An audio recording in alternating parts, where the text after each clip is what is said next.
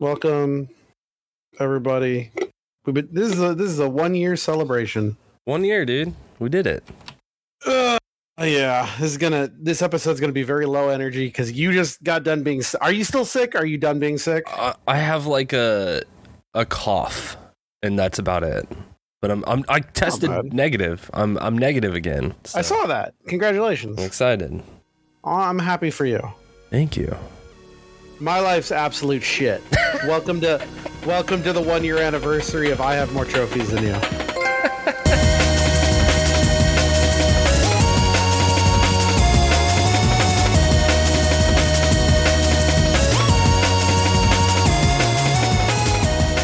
Welcome, friends, to I Have More Trophies Than You. This is a video game podcast about video games and the different ways that people play them. I am your host, the 55th best video gamer in all of North America, Damn. Dr. Ryan. Get never close to that top 50. Eh. Hey, and I'm uh your now uh COVID free host, Chris. I guess I was just, It could just be it could just be dormant. Yeah, that's sure. That's the scary part. Uh, still living inside you. Yeah, because last time we when we sat down to do this two weeks ago, I tested. You got negative. COVID during the during podcast. the episode. Yeah, like well, you didn't get it. You had it. Yeah, because I I tested negative and then we recorded, and then like into hour two, I just had this awful headache, and it was just like, uh, it it was really starting to hit then, and pretty much as soon as we got off the call, I was like, I don't feel good. I'm just gonna go like lay down uh, and then about 11 o'clock at night, I had a 101 fever. So, uh, you know yeah, it came on quick. Funny? I've had that same exact problem. Do you remember last January? This is before we started the podcast, but uh-huh. I did a stream because I was the first person I know to get the second vaccine. Yeah. And I was like, I'm going to stream all day. I took the day off from work just in case. I'm going to stream all day and see if this thing hits me. And I streamed Resident Evil 4 for like 12 hours. And mm-hmm. by the end, mm-hmm. it was like, I guess I'm fine. I don't know. I guess I'll just turn this off 20 minutes later on my ass. Yeah. It's it's such a weird um like it's so quickly it hits you. Yeah, cuz No, I mean that was different cuz it was fucking it was the vaccine, the it vaccine, wasn't the actual. Yeah. When I got sick sick, when I got when I got covid back in the beginning of May, I, I have, did I tell this story on, on the podcast? No, I, I never knew you had COVID. Oh, I had COVID back in May. What happened is I was, I remember it very succinctly. I was working Monday and I take a two hour lunch from noon to two. Uh huh. um, so I work my morning shift. I go to lunch. I come back. It's like two fifteen, and my office manager comes in and gives a call and says, "Hey, one of your patients from the morning shift just found out they had been around someone who tested positive, so uh-huh. they might have been exposed they're letting us know as a courtesy. I was like, that's very nice of them. I had COVID tests in my office, mm-hmm. stuck the thing up my nose, t- tested really quick, totally negative. Great. I'm fine. Get back to work. Next morning, I wake up. Or by the end by the end of that day, I did start to notice my throat was getting a little sore, and I just figured I talk a lot because uh-huh. I'm talking to my patients, and I use a text to or speech to text program to do all my chart notes.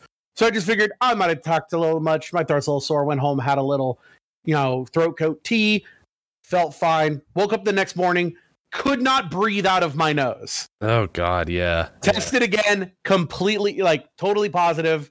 I was like, well, shit. Yeah. Uh, you know, I had to text my employees and everyone. Thankfully, out of everybody in the office, I'm the only one that got it. Well, that's because I'm I'm the only one that gets really up close and personal to the patients, right? Right. Um, but uh, have had to shut down the well thankfully didn't have to shut down the office i had someone fill in for me but uh you know so the patients got care but i had to take the rest of the week off so it was by tuesday and by sunday i was testing negative so wow. i only had it for like what tuesday wednesday thursday friday like about three four days damn that's uh pretty um, quick because for me it was uh yeah like triple the, vax baby the the wednesday test positive and then uh, I tested positive until yesterday. You triple back First negative. Uh, yeah, I got my oh, vaccine, my this the second shot of it, and then I got which uh, what flavor? Uh, Pfizer. See, I got Moderna, and that's just more evidence that Moderna is the way to go. There's a gang war now. It's Moderna versus Pfizer. Moderna men. I'm gonna win. Moderna men will reign supreme, and that's that's the non-gendered men. That's just like a Moderna you know what I'm trying to say. The oh, that's way better. The go. Moderna Mafia. Yeah, it uh, it, it it didn't like super kick my. I'm I'm still pretty confident that whatever illness I had in late 2019, and this is like November 2019, was COVID now, especially with how it worked out for me because it was like the fevers would come on super quick. Um, and then it would be these like peaks and valleys of just like you're really hot and then now uh, you don't have a fever and your body aches and you're you've got mad chills and stuff. You know, I had uh, that during the the side effects of the the second vaccine, but actually during COVID, never had what I would classify as a fever, more just like a general uh, yeah. you know what I mean? Yeah, I I had a fever bleh. for uh the first like 72 hours I would have like a fever. This is um, a video um, game podcast by the way. Yeah. well, uh, during this time it was it was kind of a blessing because like I just I didn't have anything to do. I had quarantine in my bedroom. And shout outs to fucking Xbox being the real OGs. No, here. no. Um, how dare you? I was able to play any fuck Xbox game you. I was playing on PC on my no. Xbox with free fuck like cloud saves. And off. You great. could have been playing Stray on a PlayStation Five. Uh, was that out? I'm, Did that uh, no, come out? No, it wasn't. Also, I haven't played Stray yet. I've got to download it. As, uh, as we'll talk later, I heard that game is going racist. through some shit. What? Yeah, uh, you know Kotaku, they make bad. Art. Oh, I thought you were being serious. I was like, yeah. what are you talking about? It's they, a fun little cat game where you're a cat and there's robots. Yeah, apparently, you know how they like to read it. Like my favorite art, like they are the Hold worst, on, explain. Right? No, is explaining this going to ruin? Like, I don't know anything about Stray, so I don't want to know. I, I don't know. I just saw the headline and I was just like, yep, that's a Kotaku headline because here's here's the one thing I like Kotaku only for the reason that they are the fastest at getting uh, news out. Whenever there is never, actual never news. say the words Kotaku and I like in the same sentence. That's the only thing I would but, like about. oh wait, you know what? I have one positive thing to say about Kotaku, and it's that in Australia, Kotaku Australia hired my friend Ruby, and she writes funny articles, and she's mm. great. But so Good, good, job, else. Australian uh, Kotaku, and fuck the rest of the company. Yeah, everything else sucks because Ruby Ennis, look her up. There, there, was what what was another article that came out the other day. It was like uh, about Dragon Ball the Breakers, and it was like Dragon Ball the Breakers uh, trailer drops with date and might confirm that Frieza is by. And I'm like, what does it matter? Like, Listen, this is very important. I want, look, I want to, I want to be very clear with this. Yes, nobody in Dragon Ball has sex. Even the people that have kids no one in Dragon Ball, you, Goku has never had sex with a woman. yeah, the, it works differently in the Dragon Ball realm. The oh, I gotta take it back. Only one Vegeta person fucks. fucks. Vegeta fucks. Yeah, Vegeta fucks hard. They, they even say that in the series because Vegeta's like, oh yeah, blah blah blah, and Goku's like, ew, you do that, and it's like, dude, you you, you have two kids. You have two kids. like, you have to. like, how did these two kids happen? I think Bulma, so. Bulma, Chichi went to Bulma and is like, I want kids and they, they just the like fucking Dragon Balls. No, they just got some skin cells off of uh, Goku, and, she did some fucking Capsule Corp freaky science shit, Maybe. and like you know, artificially inseminated off cloning techniques or something. That's it. Gohan and Goten are just clones. But like, even as you know what? No, wait. Chi Chi was never pregnant. They're just clones. They're lab They're clones. clones. well, yeah. that would be why Goten looks so much like Goku. wait, right? also, hey, Mr. Satan fucks. Dude, Mr. Satan does fuck. Mr. Satan. Okay. Okay. Two People characters. do fuck. Three but characters. only only Vegeta. Well, because Bulma fucks. Vegeta, Bulma, Mr. Satan, and Mr. Satan's wife, who I don't ever think shows up on the show. Yeah, uh, she, if I remember correctly in the lore, she like passes away. Um, oh wait, at Gohan a very fucks. young age. Gohan fucks too because they have a kid. Yeah, he does. He he did. Okay, well, he at least everybody fuck. everybody fucks except for Goku. Yeah, Goku Goku doesn't get it. Goku yeah. is permanently 12 and doesn't understand it. Okay, that doesn't work. Yeah, nobody gives a shit if listen. Look, not to disrespect, as, not to disrespect anyone's sexual choice. Who gives a real. shit what Frieza does? Exactly. Frieza and is there to be a shit and die. Go. Th- that series isn't about that. Like, it, eh, you look as an LGBT person, like I don't care. this is like, this is my fucking okay. Hold on, real talk shit. This is my fucking problem with that. Our flag means death show. No, that show rules. Listen, listen. Uh-huh. You took two of history's worst monsters and made them gay icons. It's like, oh, I want to be just like Blackbeard and and uh, whoever the what's the other pirate that they based it off of? Is Steve. it uh, Jack Rackham? Oh, it's it's it's who? Uh, Steve Bonnet. Yeah. Steve Bonnet. They both suck. They're both terrible people. That'd be like honestly, that'd be like saying like, "Oh, we made a new uh, show, and uh, who's your newest gay icon that ever wants to be like Mussolini?" yeah. Well, I mean, they did that. You know what I'm saying? Young men, where it's like Jesus and uh, who who else is it? Is like Buddha. What is this? Saint Young Men. It's an anime about Jesus and Buddha, and they like hang out and I don't know. They're like fuck boys, basically. Yeah, but they're not. Those aren't history's greatest monsters, is what I'm mm. saying don't. Listen, I anyone can believe anyone anyone can believe in any religion they want, That's minus right. Scientology, minus Scientology, and it's fine. Uh, and I'm not going to get on that. You're not allowed to look up fuck. to fucking murderers and rapists, no matter how That's funny and gay Taika Waititi makes them. I'm being fair. serious about that. I truly believe that. If they were made up pirates, I would not give a fuck. I think that's that they're ba- think that's, that's, what that's my only hangup right? is that they they they took real people and is like, let's look up to these. Oh, it's so nice. It's the same shit he did with Jojo Rabbit. I know mm-hmm. that the mhm. point of that is that at the end of it, the kid throws Hitler out the window, but still, it's like there's a difference. I like Taika Waititi. I saw yeah. Thor: Love and Thunder. It was great. We talked about it. There's a difference in the way that Mel Brooks made fun of Mel Brooks made fun of Hitler versus how Taika Waititi did it. Mel Brooks never made haha funny Hitler. Mel mm. Brooks made fun of the people who were caught in his wake and showed that he was a fucking monster and how gullible these people were. Right. But he never was like, let's make lovable Hitler. Whereas Taika Waititi made a character that people's like, oh, it's fun, it's funny Hitler. Oh yeah. And it's like, I get what you're trying to do. And don't get me wrong, I mm-hmm. love the guy. Not Hitler, Taika Waititi. yeah, that's a good distinction there. but I just don't like the way he's doing it.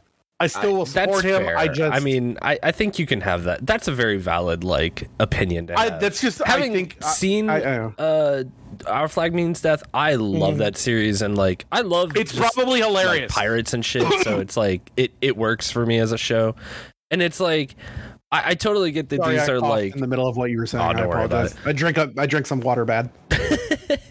like I, I get that you know they're loosely based on real people that had existed that were monsters, but like there is like a fictional side to those names, I guess. That like, I, yeah, I guess. I guess you, you got, can like, get Blackbeard lost in, in that part.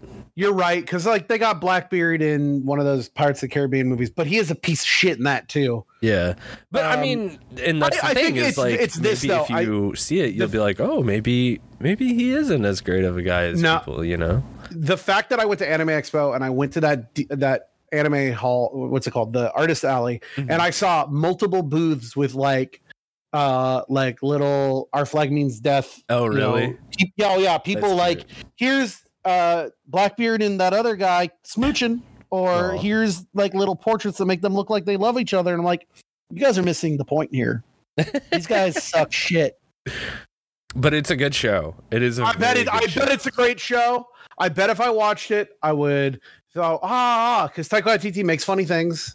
Yeah, but I don't like that mm. part of it. It yeah. doesn't make me want to cancel Taika Waititi. It's just like, oh, you know what? I just don't prefer that. That's me. That's fair.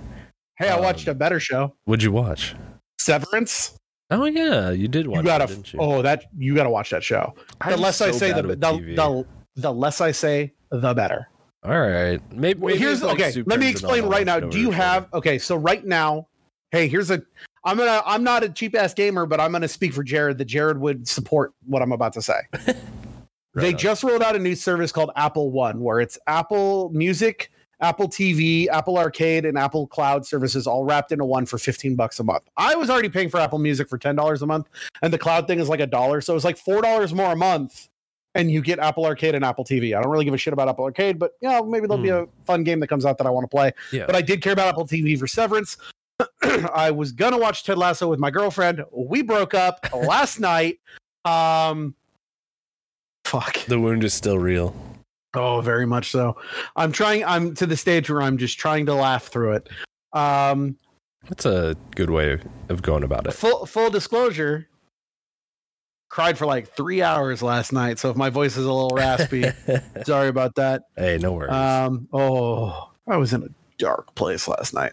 Um, uh, but a lot of people came by and said, uh, "Hey, Ryan, you're cool," and that made me feel better. Yeah. Didn't help didn't help hundred percent.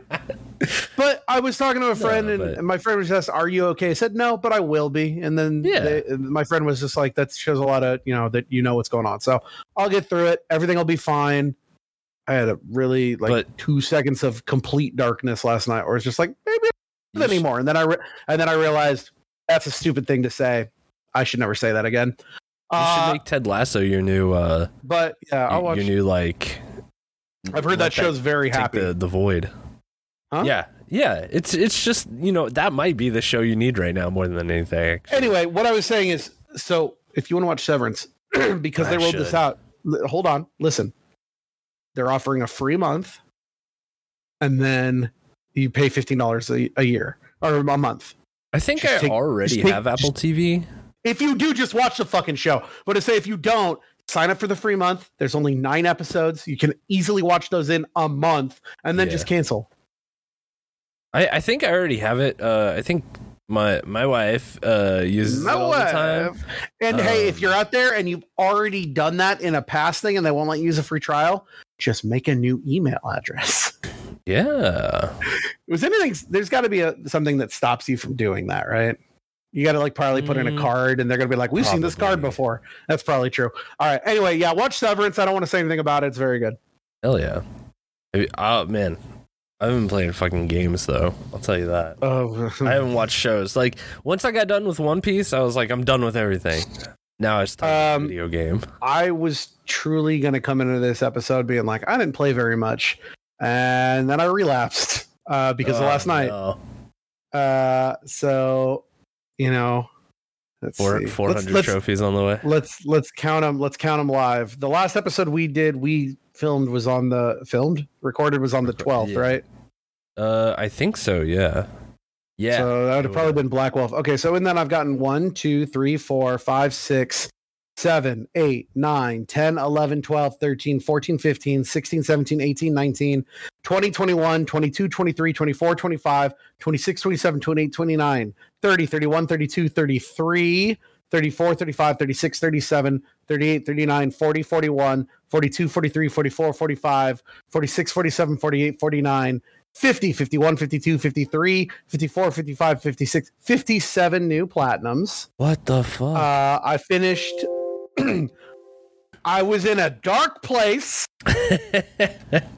I also how many finished... in the last 24 hours? Most of those. Oh my gosh. Uh, wow. I finished some more of the Fallout New Vegas DLC, and I've got that? like one good game to talk about. It's all garbage, and then one game I really want to gush about. Do you want to go first? Do you want me to go? Go for it. You're already in. Okay, so here we'll go really quick. What's the report?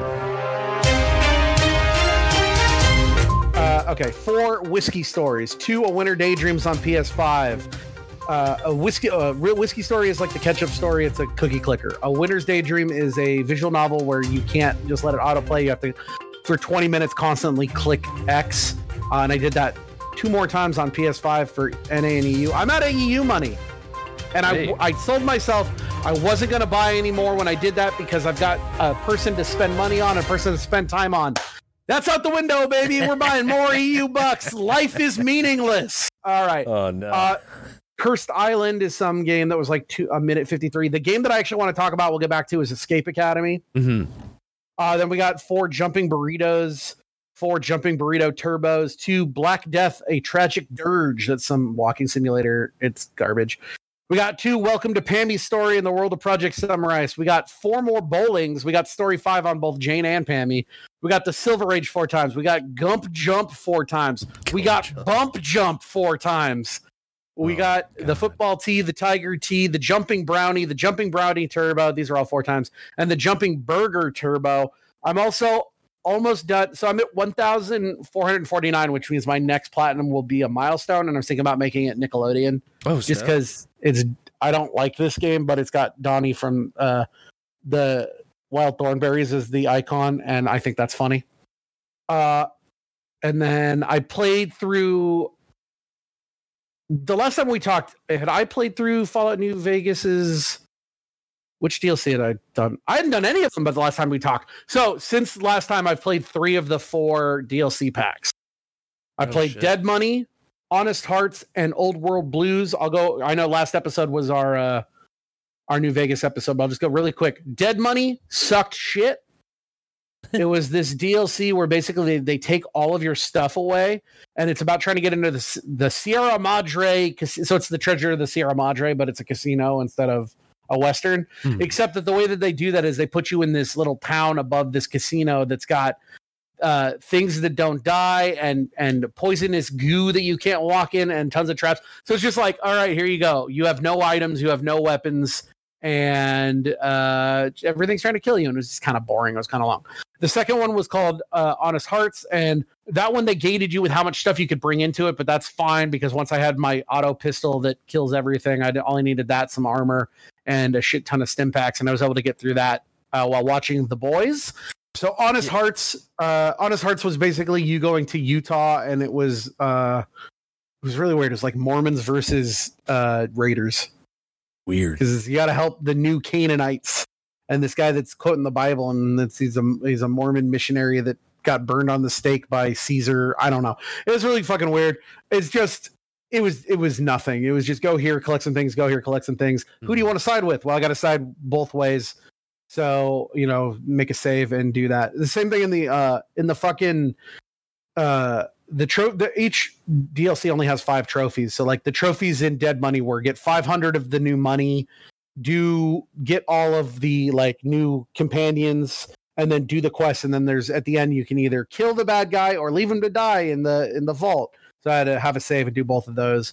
Um, and then in this one it's like, yeah, do you want to take the peaceful option or the fucking uh, fight option? I had to do both of those. And then the third one was called Old World Blues where that one was at least the funniest one. You go into like this giant underground research facility, and people that have been living there so long that they've put their brains in robot bodies take your brain out and hide it, and then you got to go find your brain. Whoa. Uh, and you fight a lot of like robots and uh, lobotomites, which are people without brains. Uh, it's just kind of whatever. It was funny. How do you function without a brain? It goes in a jar, and then the jar transfers your consciousness to your brain because your brain's full of oh, wires. Oh, okay. It's stupid, but whatever. It was fun. The all the trophies. There was one trophy there for finding eight collectibles, and then the rest of it was just play the game. Hmm. And then the last one I've got is called Lonesome Road, and I don't know anything about it. All I know is it's got the longest one because there's a trophy for detonating all the warheads in the area, and there's like 30 or 40 warheads. So that one's just going to take a while. I'll probably you know sit down and do that in a day. Yeah. Uh, the game I would like to talk about is a newest game from Skybound, and I believe the company that, that they're the ones that uh, produced it, and then it was made by a, a company called Coin Crew Games. Oh, apparently also I Am Ape did this. Anyway, Escape Academy is very simple. It's just fucking escape rooms with the idea that it's like Hogwarts, but if they instead of teaching escape uh, magic, they taught you how to escape from shit. Yeah, and there's like um uh, so the gameplay is very much like you're in an escape room, and then in between that, you have like visual novel stuff, right?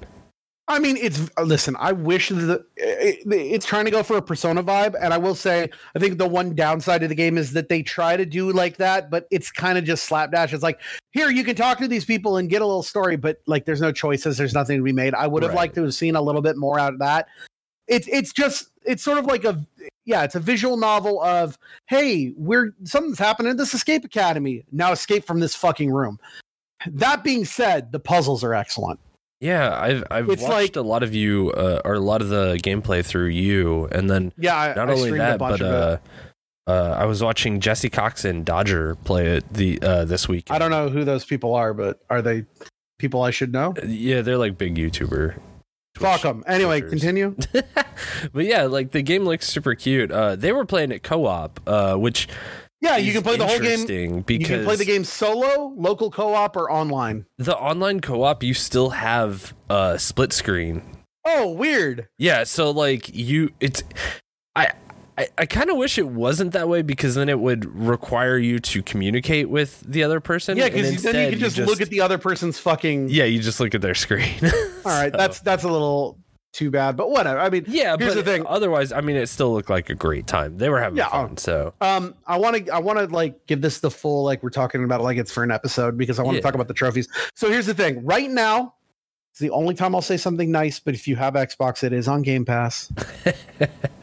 But I bought the game on P. I bought the deluxe version, which it was basically the PS4, the PS5 version, and it comes with a season pass because they've already announced they're going to have DLC mm-hmm. later this year. They're putting out a DLC pack with five new rooms. Then there's going to be some free upgrade, but they haven't really talked about what that is. And then next early next year, there's going to be another five. So it's like this game is only twelve rooms, and I think it was sixteen dollars normally or thirty dollars to buy it, which is what I bought it for. So basically you get another entire game over the next you know couple months which is, um you said 30 bucks right for everything that you got i want to say it was 30 bucks that's such a steal should i i can't check it because i already bought it so i can't look at the price we will say it's 30 bucks uh yeah we'll say it's 30 bucks if, if it's not um, then if it's uh, not, then find, Chris find will. all right.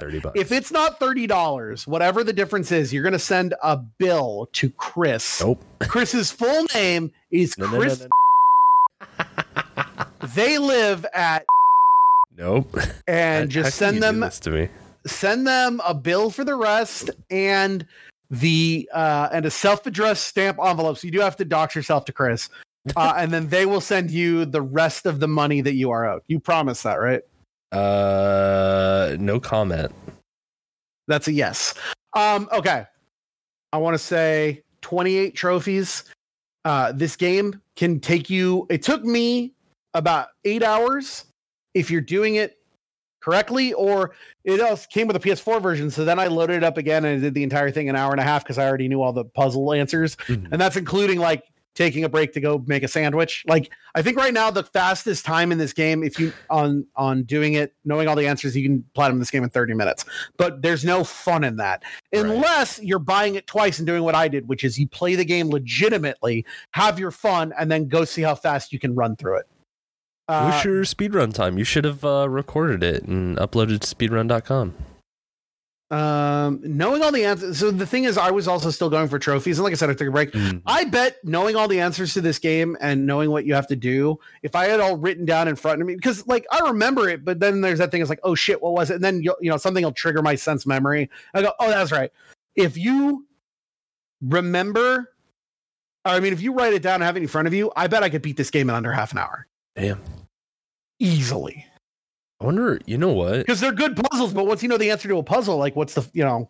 Yeah, there's no ch- then it's just the the time it, it, takes the time of just uh moving through the things and putting the things in the things. You know what I mean? Yeah. What were you gonna say? The world record is 19 minutes and 58 seconds. I bet on a mouse and keyboard I could beat that. Yeah, it was done on PC. Yeah. But right, 20- the Xbox Series S is in sixth place at 34 minutes and 26 seconds. You could be the first PlayStation up there. Uh, fastest time on PS5 is an hour 55, and the fastest time on PS4, this is just in America, uh, is 30 minutes and 22 seconds. Yeah. I did this. I did it in an hour 28 minutes. I was the second person in the world to do the NA version on PS4 and I was the seventh person in the world to beat it on PS5 because I did Damn. that one first. Well, some people got it early. Yeah. Actually, everyone got it on the day it came out. Well, but that person probably got it early. Anyway, trophy wise. So there are 12 puzzles. There's one trophy for each of those. There's trophies for earning an A plus on at least 10 of the 12 escapes. And the thing is, it's really easy to earn A plus. All you have to do is it's not time based. It's not like to get an A plus, you got to do it in this amount of time. It's literally just don't use the hint system. Mm-hmm. That's it. So if you just work it out yourself and get it out under time, it's great. And if you fail, you can just start over again, and then you'll know what you did up to that point. So never just don't use the hint system unless you really are stuck, and then use the hint system, quit out, and start over again. I guess would be. There's one for uh, sprinting. Oh, open thirty lock. Anytime you you solve a puzzle that's considered a lock. And so by opening 30 locks, you'll get two trophies, one for 10, one for 30. That's there's over like by the time that if you play that game legitimately, there's over like 100 locks. I'm doing quotation marks. Mm-hmm. Uh, there's one for sprinting over 400 meters. If you hold down one of the sticks, you can walk a little faster. If you just remember to do that, you'll get that so easily. Uh, there's a trophy for having eight side conversations with characters on campus. That's what we were talking about. The uh, so in between puzzles, there'll be things where you can see a little scene and talk to people. It it just adds a little story. It's nothing different. Uh, the one collectible trophy is for reading 10 different editions of there's a new in every in all 12 of them there's a hidden newspaper that just like fills in some world lore and if you find 10 of the 12 newspapers you get a trophy the trophy that took me the longest time and uh, was called uh, spin specialist so there's a puzzle in one of the rooms that's got a rotating chamber and you have to do it in seven moves or less. It's very simple to do in eight moves, but getting it down to six moves, I had to actually cut out strips of paper, fold them into like square because it's a rotating square puzzle. I made little models yeah. and I fucking like on stream was like showing us like how to do it. And I was talking to our good friend Carlos who works at Skybound and I was telling him, "Yo, I made these models." Like I saw him, and he showed them to the team, and everyone was like, "I can't believe someone did that." Because apparently, other people that stream it are just like writing it down and trying to work it out their head, and I'm the only person they've seen that made models out of it. And so the the people who made this game know who I am, and they know I'm the guy that made little paper models, and that makes me feel good. Ugh, it makes me feel good. Now let them make um, your trophies. Yeah, let me. Well, no, just put. You. Hey, hey, hey, hey coin you guys make good trophies i like these trophies these were good trophies if you need a little help if you have want some ideas on trophies for your dlc hit me up uh, there's a cup there's three trophies for doing something with a partner which either you so there's doing three full escapes with a partner there's giving five items to a partner and there's solving one specific puzzle in one of the puzzles with a partner and I will say that if you don't have someone to play with, you are going to need a second controller. But the thing is, if you just have a second controller, all you need to do is just let them sit. And uh, three puzzles is really simple when the like there are two puzzles that once you know the answer, you can answer because you'll know it already. You can do those rooms in under a minute. Like there's one room where if you know the puzzle, you can get out in five seconds. Jeez. Well, you because you know the answer. Well, yeah, you know the answer to get just through the door. Uh, and then you so you do that one. You do this other one called Under Pressure, which you need to do in under three minutes, which you will once you know the answer. And then there's one where you have to do a very specific staff on a specific puzzle. So you can either do three easy ones and then just get to that puzzle and do it, or you can just finish that puzzle. The puzzle at the end of that room where you have to do this trophy called Groovin' Baby to solve a disco fever puzzle is a pretty hard puzzle even that even though once you know it, you still have to like figure it out unless you've got it written down. So whatever. Uh, there's also there's one last puzzle. There's one trophy here I do want to rant about a little bit. Mm-hmm. And there's a there's a trophy called Musical Prodigy, which is find a way to play Mary Had oh, yeah, I remember in that. two of the in, in two different puzzles. One puzzle has a piano and one puzzle has bells, where you can you know you have to play a tune to go on, or you can play Mary Had a Little Lamb. I didn't know what Mary Had a Little Lamb was, so I looked it up. Apparently, there's two different ways to play Mary Had a Little Lamb, and you have to play it in G minor because if you don't, the game won't register. So I played Mary Had a Little Lamb and nothing happened. And then I can't remember who it was, but somebody in my chat when I was streaming was like, try it in G minor and linked it to me. And I'm so sorry I can't remember who you I are. that was our good so friend much. Kevin Hilt. Was it Kevin Hill? Yeah. Thank you, Kevin. I'm going to, yeah, we'll give Kevin credit. Thank you, Kevin, for helping me play Mary Had a Little Lamb in G minor, and I got the trophy. Now, when I got all these trophies, these were rare and hard to get. But of course, now the game is out and people are playing it, and that's good. So it is a, it's already like a 50% completion rate because, you know, it's not that hard to platinum. You mm just have to basically beat the game. So it's not going to be, you know, if you're looking for rare trophies, it's not going to be one. But if you're looking for a fun fucking time, I know that last week our last episode was our like mid-year roundup, but I want to say my I like this game is already in my top 3. This is going to be one of our top 10 games for the year probably. Chris, I really think you should play it just so you can talk to me about it by the end of the year. And like I, I said, it's will. free on Game Pass, to, so you should uh, play it. Uh, freshen up my mind so that I don't know all the puzzles since I've pretty much oh, watched yeah. two people play it all the way through.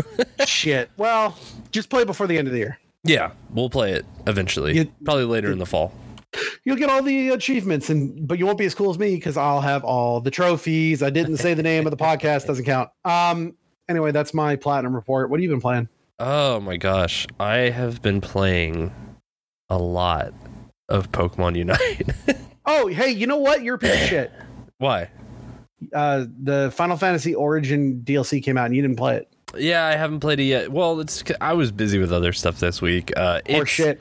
My first thing to play though, like apparently there's some things that make it really hard, but somebody found a way to trivialize it and make it so I don't really have to do it on the hard difficulty, and I'm gonna probably do that because fuck this game. Yeah, the game is so good. Also, how much wait. does it cost? How much does it cost? Uh, I want to say it's probably should, like a thirty dollar.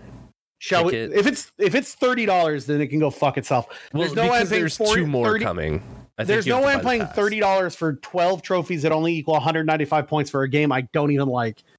Let's see how much it costs right now. We're gonna look it up. There, there's a, a season pass. There's two more exp- like uh, DLCs oh. coming out because there's uh, this one is the Dragon King. This is the Bahamut one, and then I think the next one is probably either Shinryu or Gilgamesh because uh, it's like interdimensional rift shit, and then the last one I think Season pass is twenty four ninety nine. Us playing as the warrior of light and finishing the. the uh, a set consisting of additional missions: Trials of the Dragon King, Wanderer of the Rift, and in all caps, different future.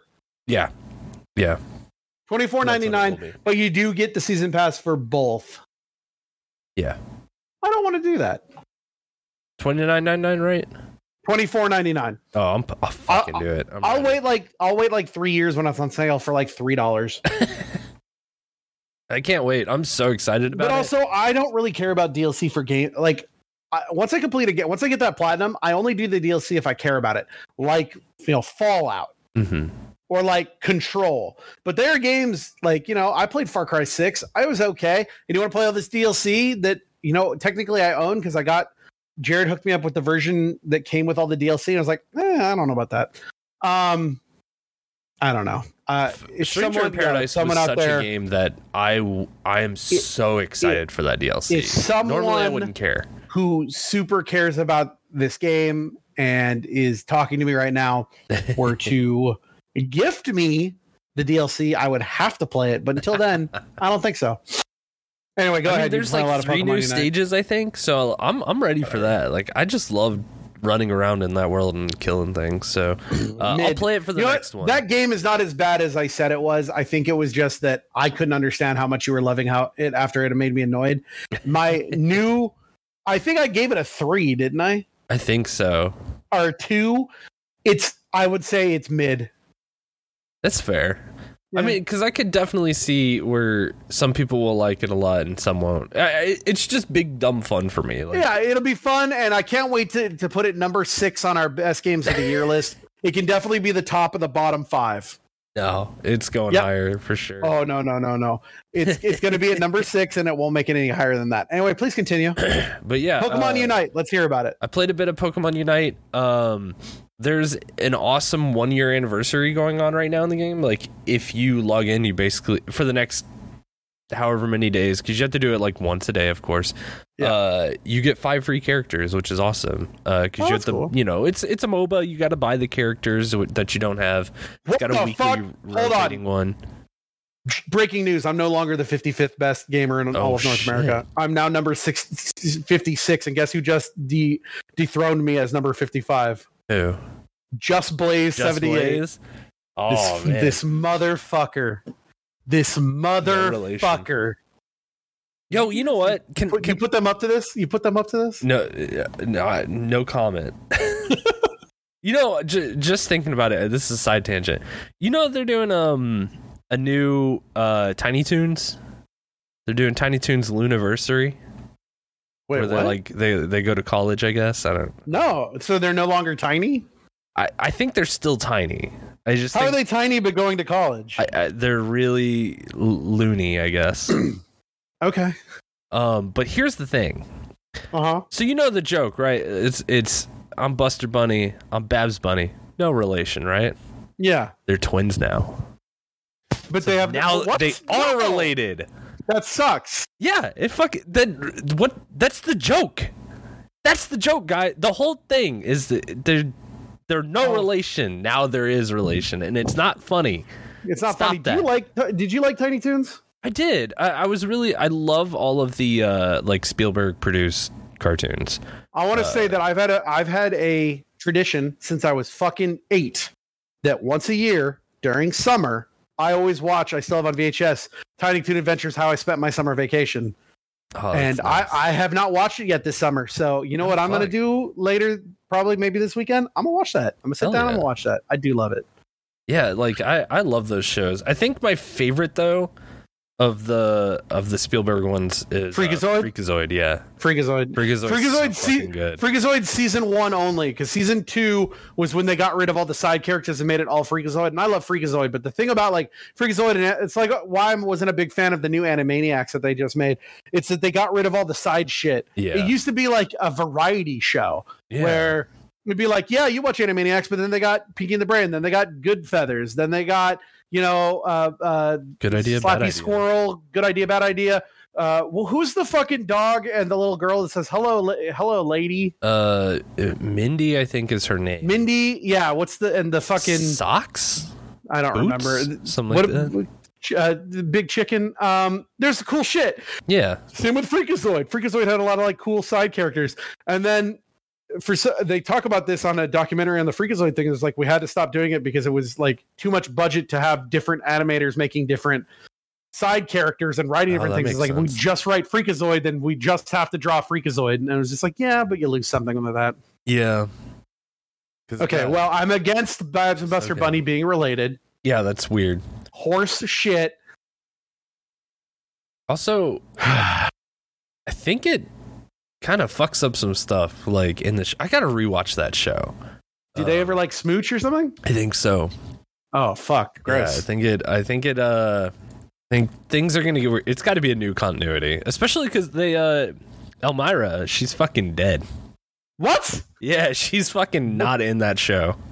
Oh, I thought you like, meant like like they actually said she's no, dead. No, no. Well, that that is a uh fun little uh, nod to my friend John, who made uh, the updated theme song for it. And whenever it gets Elmira, it just cuts him in. He goes, Elmira's fucking dead. And then it cuts back to the fucking theme. it's so fucking good. It's, it's, Does Montana Max video. still have money? Probably. Good for him. No, I always that. assumed fuck Montana cool. Max. No, Montana Max is cool. Uh, Montana Max is supposed to be like related to Yosemite Sam, I assume. But it's just like Yosemite's uh, was the assumption. I'm just putting it together. Was the assumption that Yosemite Sam, who was a miner, finally like struck gold, and then like I think so. Maybe you know was rich, and so his son Montana Max had all that money. That would make sense, I guess. I'd probably move from Yosemite to Montana. Yeah, it's cheap. Yosemite's in California. There. You could have a big ass house. Yeah, do like the Ex Machina or yeah, Ex Machina wasn't that in Montana? Did they ever say where that was? They just like weird robot facility somewhere in the woods. That would be. Wouldn't that be the one place you would do it? Is in fucking Montana where no one is, so you just make this like crazy robot well, yeah. forest. It's like yeah, because it's the only place where there's no people, but also there's still nature. Because you wouldn't go to fucking Wyoming. That's just like a fucking dirt road. Yeah. Uh, Utah's got some good stuff, but also, you know, you got to deal with uh, the Mormons coming around being like, why are you making robots? Get out of here. We terrible. I'm sorry. Yo, maybe cut that part. Go- maybe cut that part. Maybe cut that part. Maybe cut that part out. I don't want to be dismissive of other people's beliefs, unless you're Scientologist. That's the only one you're allowed to be dismissive of. Because hey, they are Go play fucking Pokemon Unite. It's a anyway. Pokemon game. Unite. I, have talked else? about it before in the show. Uh, yeah. I okay. So let me talk about. Uh, it's another Pokemon game. This is actually a mainline series because I played through uh, Pokemon Sword and well Sword. I didn't play Shield. I'm not playing both of these fucking games. You yeah. played Pokemon Sword. I played Schwartz. Pokemon Schwartz. Uh, oh, I see your Schwartz is as big as mine. It it wasn't at the time. Oh um, no! But it, it is now since I have a full team. Dude, that game for years now, I've had people just like give it a shot. It's it's really good. It's this one it's it's uh it's really cool because, you know, it's it's bigger and it's on your screen and it's a little bit more open world and all these reasons, right? The game fucking sucks. Uh, it is not a good mainline Pokemon game. Uh, and I'm still sticking to my guns and saying that this is probably one of the worst ones that they've ever made. Uh, and it really does. It, it's so stupid and weird. So the the one big thing that I love to complain about with this game is that they cut the Pokedex. Right, it's only like 400 Pokemon in this game. Uh, oh yeah, this is when everyone was just like, "What the fuck? Not all the Pokemon are in the Pokemon game." Right, which is something that they promised they would never do, uh, because the whole point of Pokemon is that you're supposed to pass down those Pokemon. You gotta like, catch them all. Right, and when I become an adult, like they've even said this, is when you become an adult and you stop playing the games, you have all these Pokemon that you can give to your children. That's the point of moving it from generation to generation. That's why they've been breaking their back to make it so that you everything from the Game Boy Advanced all the way forward. So Gen yeah, three uh, to now, say, you can transfer. Well, they already did that because I can't. What? Where? What about my original? Yeah, the, Pikachu. Those were I, the, the, the my surfing Pikachu that I got at Toys R Us. Yeah, that that one they uh they were really upset about that. Like they were really bummed. But then again, uh, they did make good on that because they put those two generations on the virtual console and made it so then you could transfer. So they're not the same, but like if you wanted that nostalgic experience of playing those games and transferring them forward, you could do that now. Yeah. Um, but that's the thing is if you cut out Pokemon, someone's favorite isn't going to make it into the game. Every Pokemon is somebody's favorite, so that's already a big no, problem. No, no, nobody's favorite co- Pokemon is uh, Paras. Oh, Paras is so cute though. Nobody's favorite fucking Pokemon is Tangela. Tangela is fucking cool. No, he's got little not. red boots. No, it's not. Tell me one on for, one fucking person whose favorite uh, Pokemon is. I can. I only know like the first two generations, so I'm trying to think of the shittiest ones. Every, it's everyone's. Everyone has a, a a weird favorite for sure. I, I, want you. I mean, mine is the most legit- popular, but like that's fair. What's yours? I love Piplup. Piplup's my favorite. And which one? Which one's that? Uh, he's the water starter from Gen Four. So Diamond. What is it? Is that is that a little penguin? Oh, the little penguin. Yeah. Uh, my favorite angry. is ha- my favorite is Haunter. Haunter's good. That's a good he fucking favorite. Eats because he fucking knocks you out, eats your dreams, and leaves you brain dead. That's fucking terrifying. uh, and he's poison and ghost, which are the two coolest. My Poison is the best. Hey, poison is the best type of Pokemon. I'm just gonna say that right now. No, it's bug. It's 100 percent bug. Bug. Bug is the worst. Bug's so uh, good. I'm trying to think. You see, nobody's Dwebble? okay. He's so. Hold cute. on. Nobody's favorite fucking Pokemon is Metapod. Uh, okay. E- email me right now to I have more trophies than you at gmail.com. Metapod's Legitimately, cool. it's not. You back it's a fucking useless Pokemon. In my top is, 10, I shit you not.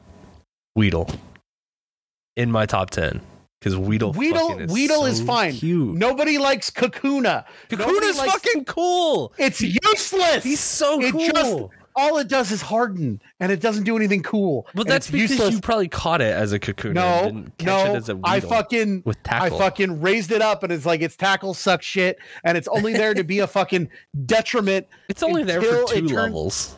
It's a piece of shit Pokemon and no one's favorite Pokemon is the useless cocoon.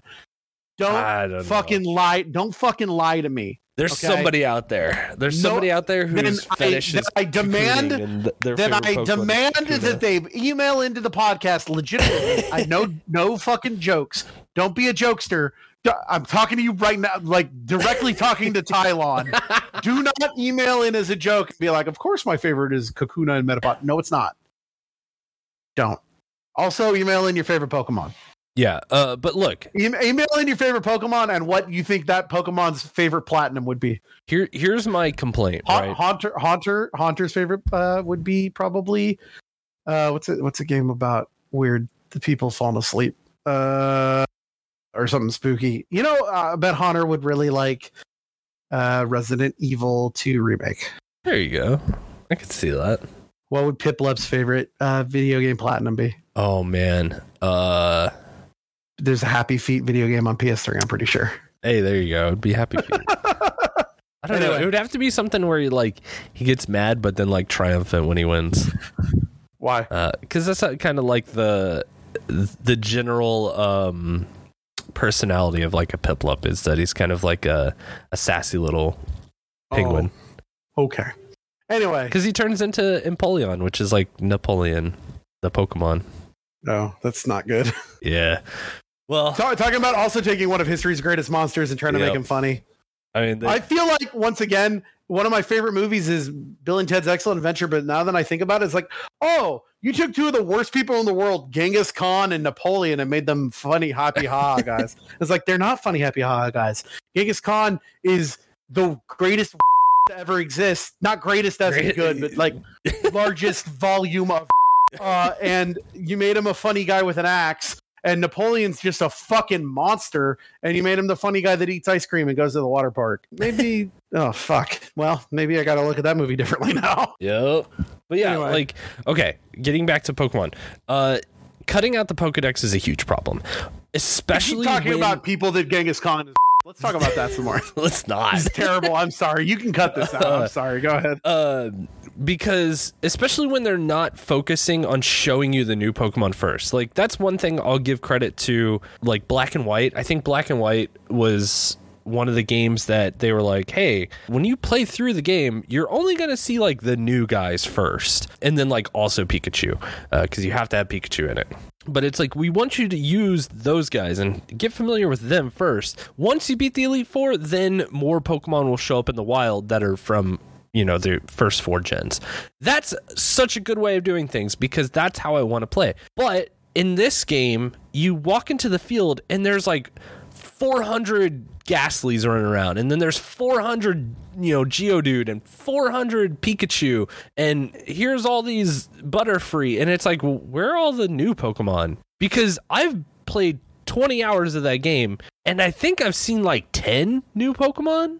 Like, I don't understand what they're trying to do with Pokemon now because you you even like everyone talks about how great the wild area is and it's this big open you know map that you can walk around and catch Pokemon and do raid battles and and all that. But it's just the same Pokemon. It's it's Pokemon from every generation that are in every single game that you see constantly, and no, none of the new dudes. Like I don't know what's a new Pokemon in this game because they are so few and far between. I'm I'm just baffled and confused at at why they would then cut the Pokedex out for that because it would make sense to me to especially since they've done DLC for the game is to emphasize the new. Give you all the new stuff. Play with that for a while. And then when the DLC comes out, we'll we'll add in more Pokemon and then also open up more of the the classics to walk around because as far as the game goes, I don't really I didn't really get to play with any of the new dudes. I just played with dudes from other generations that I rarely used. And I didn't like that. That it's just kind of dumb. So big big poo poo on the game for me uh, because where I don't I just don't know where the new Pokemon are. Like please show me in that game where they are. Even the gym leaders use like Machamp and it's like cool. I've seen him for 25 years. Let's go to a new Pokemon, please. And it's like, oh no, here's some black and white dudes. And it's like, oh God, like they, they just really don't get it. I don't understand what the team at Game Freak is doing nowadays um, to make a Pokemon game and make it good.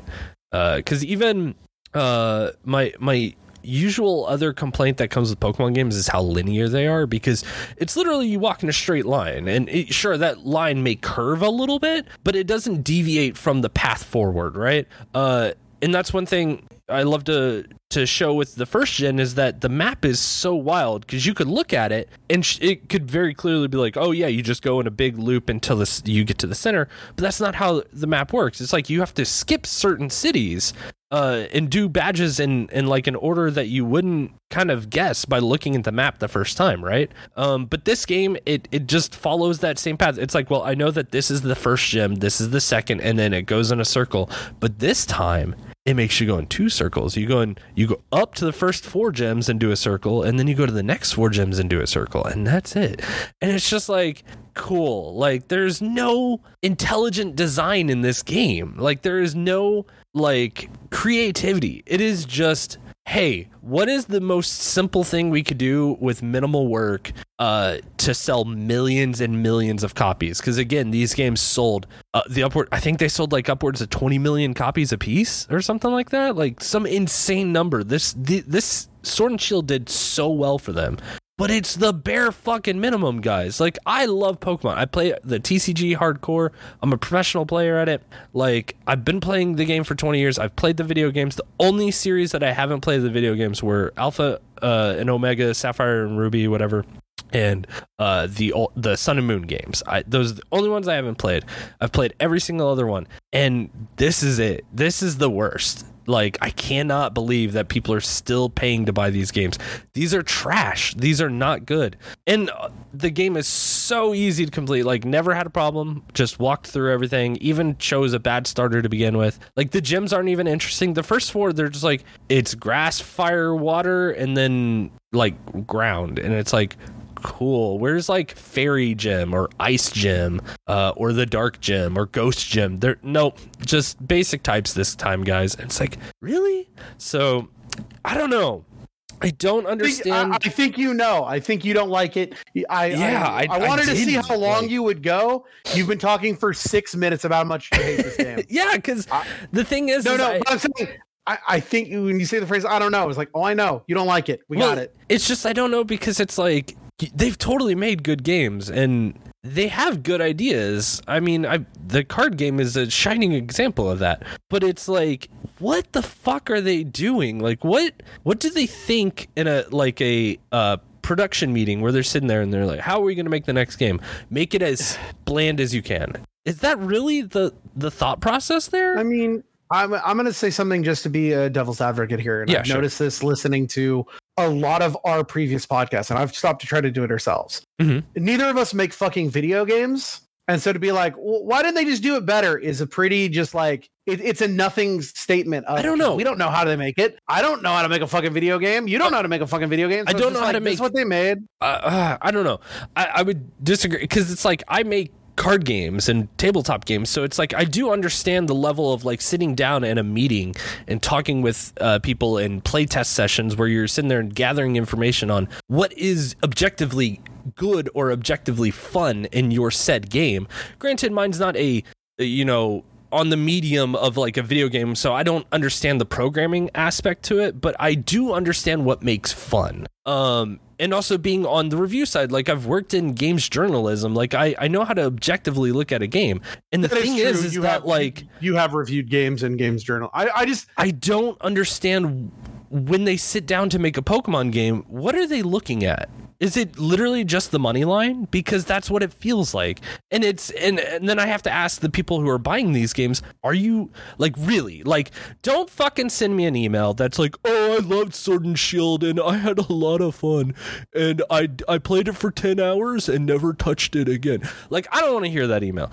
I want to hear are you really enjoying these games? Are these games as good as the ones that have come out previous? Because if you're going to put something out uh, as like and iterate on it after you know every three years.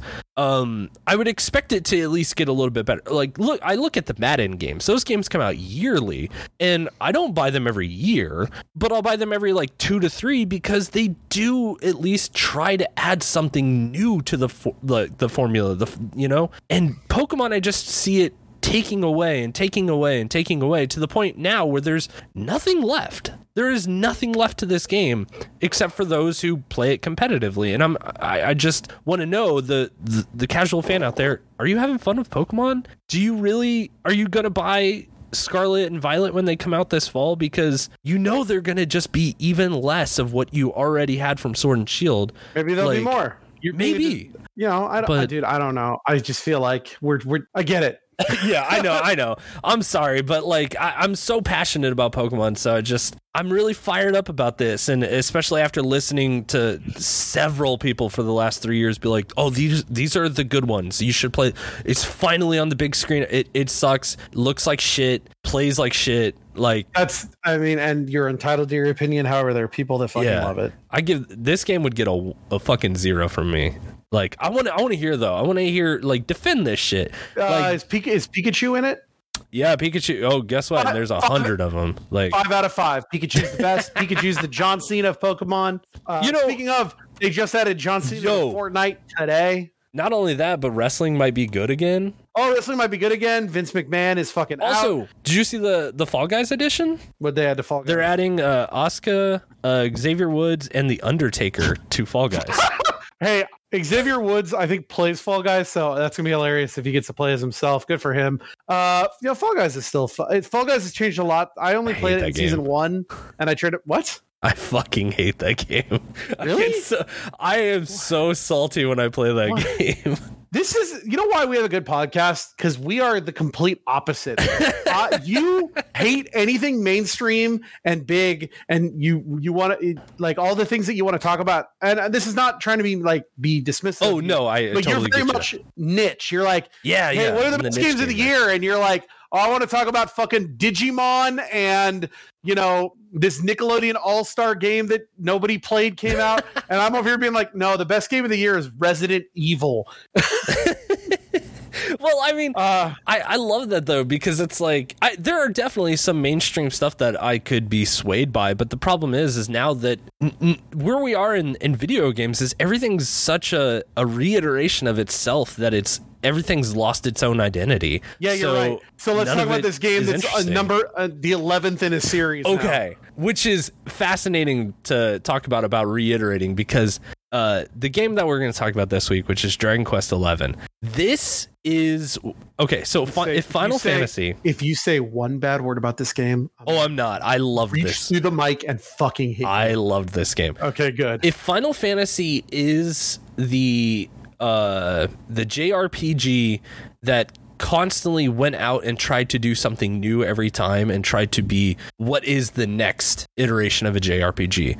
Dragon Quest is what if we took the same formula and said, it's not broke, so why fix it? Let's just perfect it. And just perfected yeah. that formula 20 30 years later like it is those are the diverging paths right final fantasy is always trying to do something new and be the next thing and sometimes it's a hit sometimes it's a miss and dragon quest is just no we this is what people like this is what people want we're going to stick to this and just make it as good as we can because holy he, shit, what a great game! What's your hi- okay? Uh, before we get into the game itself, because there's a couple things I want to talk about. But what's your history with the Dragon Quest series? Yeah, so um, I played three and seven as a kid. Uh, I think I played three on the was it like the Game Boy Color? There was like a, a Game Boy version of it or something. Um, and then I played seven on the PS1, I want to say. Those I played at a very oh, young. No, eight was the PS2 game. Yeah, eight was the PS2 one, and then I, I played eight when it came out um, because like I'd played three and seven as a kid. Granted, that was I was a very little kid, and I you know was just like, oh yeah, I like these little like RPGs. Uh, when I played eight, I wasn't super sold on it. Uh, it was also mostly because I wanted to play the Final Fantasy twelve demo. Um, so I didn't play a lot of it. Didn't really care too much. And then I bought nine when it came out for the DS, and I played a lot of that, but I never could get into the game. And then I've played a little bit of Dragon Quest X when I was living in Japan because I wanted to play like the MMO uh, one. Um, I loved Final Fantasy eleven. I love Final Fantasy fourteen. I was like, well, fuck, I should try their other MMO, and it was fine. It was just I think that there was too much like in the language that I I couldn't decipher, so I just kind of I felt like a lot of things were going over my head and I wasn't going to enjoy a lot, so I didn't play a lot of it. Um, but yeah, I've I've played a lot of Dragon Quest. I've also recently played through one and two over like in the last couple years, uh, which are are great classic, you know, RPGs. Uh, so yeah, I, I love the Dragon Quest uh, franchise. I just um, there there's a, a, handful of them that I haven't tried, and I would really like to go back in and and play. Although I think three is getting the 2D HD remake thing. Uh, so I'm very, very, very excited for when that comes out because that is the best, mm, maybe the best one. Eleven so, really captured my love. So here, here's my history of Dragon Quest. ready? Mm-hmm. Played Dragon Quest One because I got it for free from Nintendo Power, uh, and I played it for maybe about thirty minutes and went, "I ah, this is beyond me" because I was a child. Yeah, yeah, yeah. Then I played Dragon Quest Monsters on the Game Boy Color when Pokemon was big because it was Pokemon, and it was just like it's not as good as Pokemon, but it was fun. Yeah. Uh, then I played Dragon Quest Eleven. Oh my gosh! So you haven't played. Oh, wait, wait, wait. And in between that, I played uh, Yakuza Like a Dragon, which is basically a Dragon Quest game. Yeah, basically. Um, have you played the Builders games? That was another one that I've I've played, but uh, I haven't played like too much of. My my wife uh, loves the Dragon Quest Builder series. I own Dragon Quest Builders too, but I have yet to play it just because I think right now, especially in my terrible depressive episode that I'm having right now. uh, something like that would be good. I was thinking about starting Doraemon Story of Seasons or Stardew Valley on the PS4. Yeah, I was actually um, going to start Doraemon uh, this weekend. So Doraemon, you mean? Yeah, Doraemon. Yeah, let me try that again. Doraemon. Doraemon. Doraemon, like I just said. um. Anyway, so uh, yeah, so I don't have any fucking like I I the, the Dragon Quest series is not precious to me. Right. I know what it is from cultural osmosis, but I never played them. And I can safely say that uh, Dragon Quest Eleven is a top ten JRPG of all time for me. That's pretty bold, but I I I respect it. I think it could slip into the top ten. Here are the top ten in no specific order. Ready? Yeah. Persona Four, Persona Five, uh, Final Fantasy Seven, uh, Pokemon Red, uh, Pokemon Gold. Those are JRPGs. Uh, this mm-hmm. Yakuza Like a Dragon. I'm going to count that as a JRPG. Yeah, it is. I can't think of three more. Well, you're missing like Xenoblade and never played it. Oh man, Final Fantasy Nine, the greatest game of all time. No, I said seven already. I'm good. Uh, uh, uh. Oh man, we, we got to do an episode on seven. Well, like we got to, I guess, do the remake one day because I we got to do. We, was an episode game. we want to do of like seven versus the remake, which I think would still be fun. Yeah. Oh, you know what? Golden Sun. Golden Sun's okay. I would like to replay that game uh, because for some reason I feel like it wouldn't hold up as well. But I haven't no. played it in twenty years, so. And do you want to know why those eight are my the top eight uh, JRPGs of all time? Why? And also, I fully sure. expected you to just say Persona 4, Persona uh, 4 Golden, Persona 5, Persona 5 Royal. No, those so don't on. count. They're the same game. Because uh, those are the only eight uh, JRPGs I think I've ever beaten. Oh my gosh. I don't really play JRPGs. Oh, it's such a good genre, though. You see, you're like I played. A, I played a little Earthbound. but I never finished it. I've never played Chrono Trigger. Oh yeah, er, Mother Three would probably be up there for me. Fucking beautiful ass game. Earthbound's great, but I Mother Three. Does Mario and Luigi Superstar Saga count? Yeah, that's a JRPG. Oh, that's definitely in the top ten. Yeah, then. that's a good one. That's fucking. That's a great one. fucking game. Yo, this just, fucking Dragon Quest game was just Fallout. Just count? a delight. Uh, no, that's not a JRPG. Why not? Uh, it's made in America. uh, there's probably a team from. Actually, I don't. don't I don't think uh, Golden Sun would be then either because I think that is made in Europe. Does Advance Wars count? Uh, no, that is a tactics game. It's a strategy does, game. Does Marvel's Spider-Man count? No, that's uh, no. that is an action. Does the Japanese game. version of Control count? No, that is a game. But it's got is, uh, ported to but, Japan. But the box has it says uh, you know it's a CERO D rating on it. but it wasn't made there. I mean, they made the box there. They probably didn't. They probably made that in China. I have. I still need to. It's funny. Uh, once I uh, I have it now. I was like, all I got to do is beat this uh, the DLC on this uh, Japanese version of the PS4 version of Control, and then I have every Control trophy. Damn. And then we can do our Control episode. I'd be down. But we're doing Dragon Quest. Suck Dragon Quest. So here's my history with Dragon Quest Eleven. Picture this: it is 20, I believe, 18. Let mm. me hmm. see. I think that's about no 2019. It's July 27th, 2019. Oh my gosh! And Ryan, wants to play a game to get a cool platinum. And I told my friend Jared of Cheap Ass Gamer, I think I'm going to try and beat um, and get the platinum in Dragon Quest Eleven. Wait, hang on. And he, was it really July 27th, or are you just throwing that date out because that's tomorrow, or technically three days ago? Oh no, no, no! That's the date that I get the first trophy. Wow, that's wild. That this happened to just fall right then. Cool. Oh yeah, okay. weird. Yeah, good timing. Yeah. So I start playing the game and Jared's like, there's no way you're going to get the platinum in a month because I had about a month. Uh, I wanted to get the platinum for a specific like milestone thing, and I was like, I had about a month to get there. This is before I went crazy and did like all of the. This is before the market crash on on platinums, and we're not getting you know jumping turbo, you know pig D platinums every. The, yeah, before the fucking rut of garbage, which I truly was going to quit, and then you know it's hey when you're going through a breakup, a lot of people can turn to things such as drugs and alcohol. I turn to fake trophies on a video game. So I'd say in the long run, probably the healthiest option. Also, I am eating. I bought every Choco Taco at my local 7 Eleven because they're not making Choco Tacos anymore. so I literally went and bought every single one. Oh, no. I have like 30 Choco Tacos in my freezer right now. Holy shit. well, they don't make them anymore. They're going to go bad in like out. a week. No, they're in my freezer. Uh, that doesn't mean that it's safe forever. You're gonna get yeah, well, freezer fuck. burn, and then you're gonna take a bite and be like, "Oh, this tastes." Well, fuck you then. I'll eat thirty chocolate tacos in a week. Is that what you want to hear, Chris? I'll bring them over. My niece and nephew will eat them. I don't hey, know. Anyway, um, so I shut up and let me fit. Okay, so I start playing Dragon Quest. I get about twenty hours in over a week or about played for about a week or 2 mm-hmm. and then I, as I've noted before, went to a live action role play game that I like to play called Dystopia Rising, and I tripped and fell off a cliff.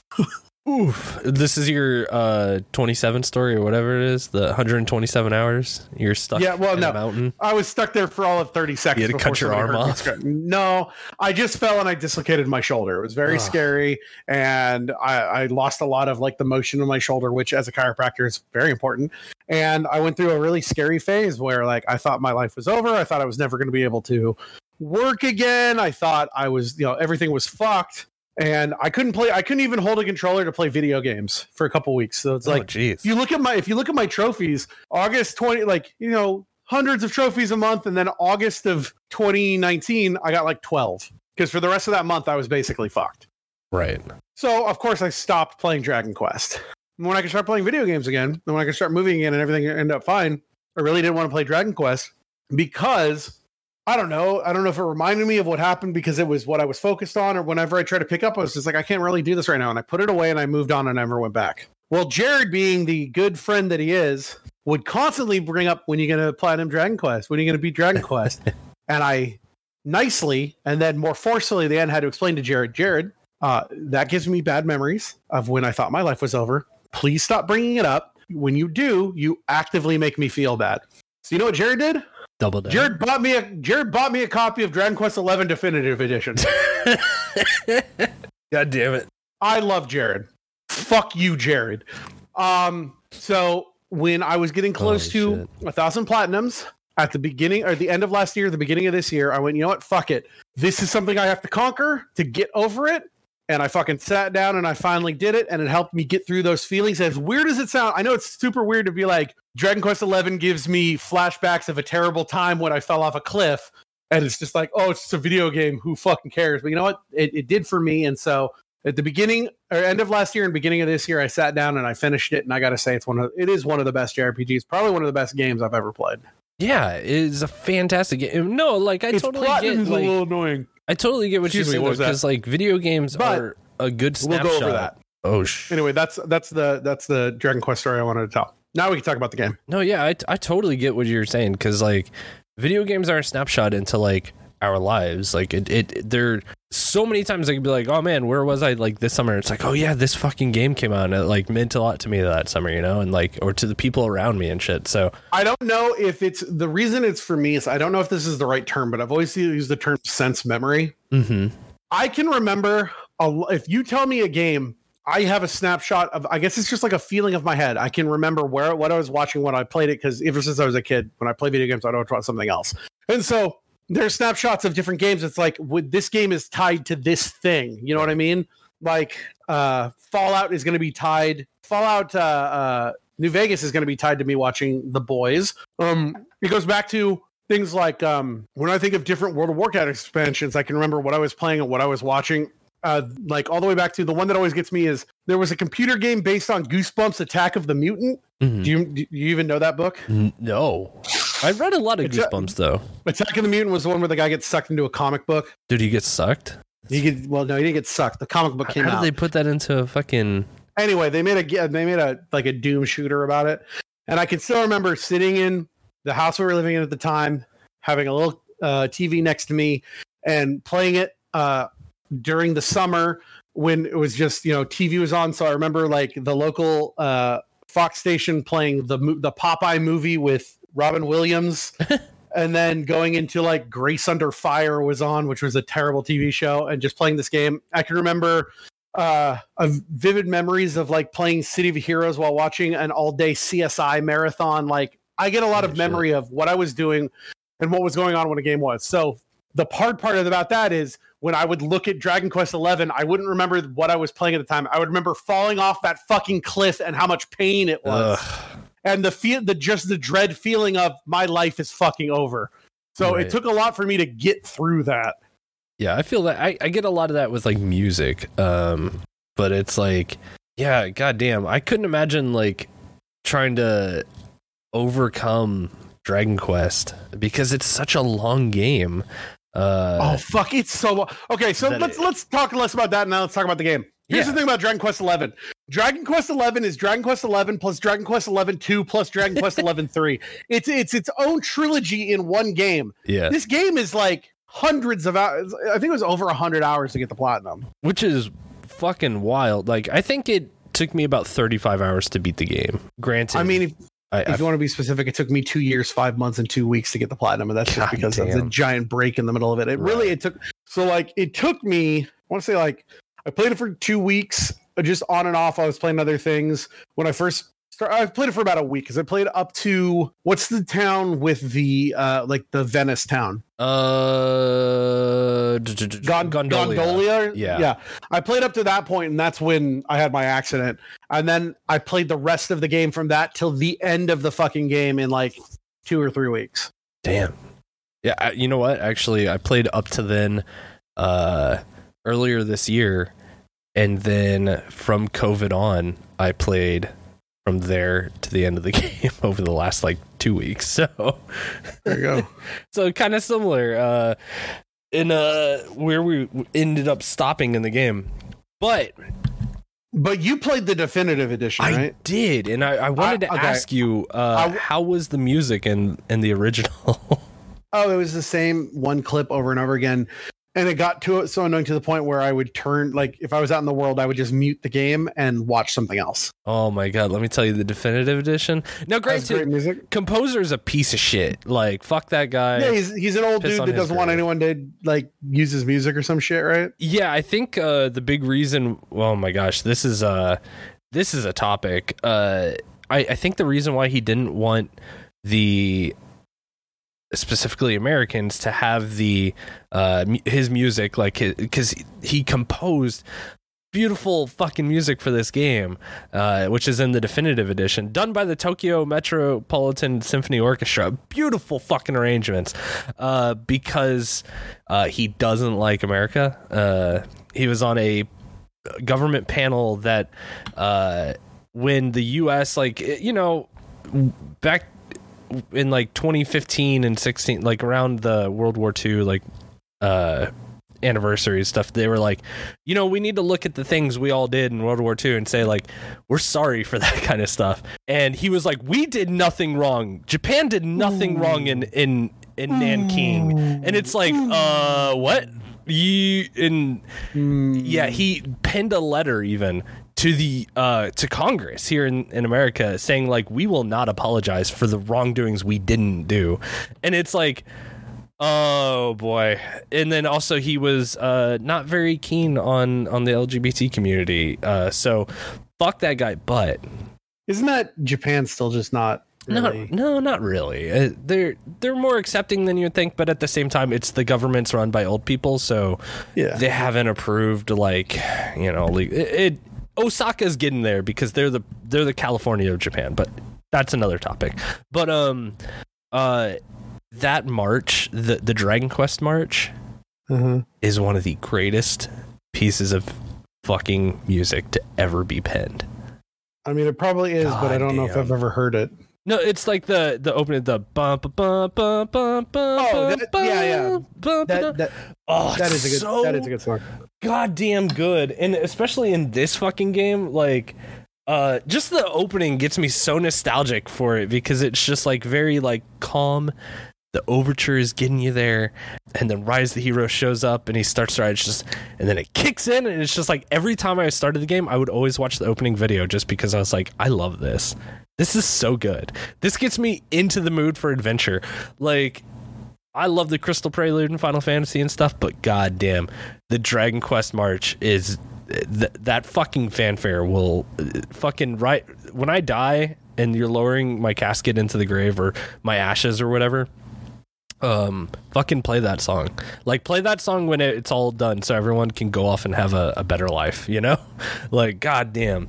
Um, and the whole game, just completely orchestra composed fucking music uh, or perform music. It's so beautiful. I really feel bad for you that you didn't get to play the better version of this game. Because oh my god, I love the music. I mean, here's the thing: I've got it. I can still play it. Uh, Jared still to this day is like, when are you gonna play the one I got you? And like, fuck it. So I made him a promise that it'll be platinum two thousand. Oh. So we'll get there soon enough because we're yeah, you are fucking I fourteen fifty. So yeah, yeah, yeah, it'd be funny if I, dude, if I could get through a thousand platinums this year, that'd, that'd be, be wild, wild. Uh, here's an important question I want to ask that was brought up in Dark Cloud. That now, anytime if we play one of these games, I want to know what you name your guy. I named it Burezu. Oh, I named my guy in the. Uh, I think we talked that you know I like to name my guys after terrible movies. Yeah, yeah, yeah. Uh, this once again, remember that this was from 2019. So my, of course, the hero of time was named Stuber. Oh my god! Oh, I never told you what I named my guy in uh in uh New Vegas. Oh yeah, you would not name your character there. Take take take a guess. Um, I don't know. You named him uh Roger Rabbit because you were rewatching that movie. No, that's a good movie.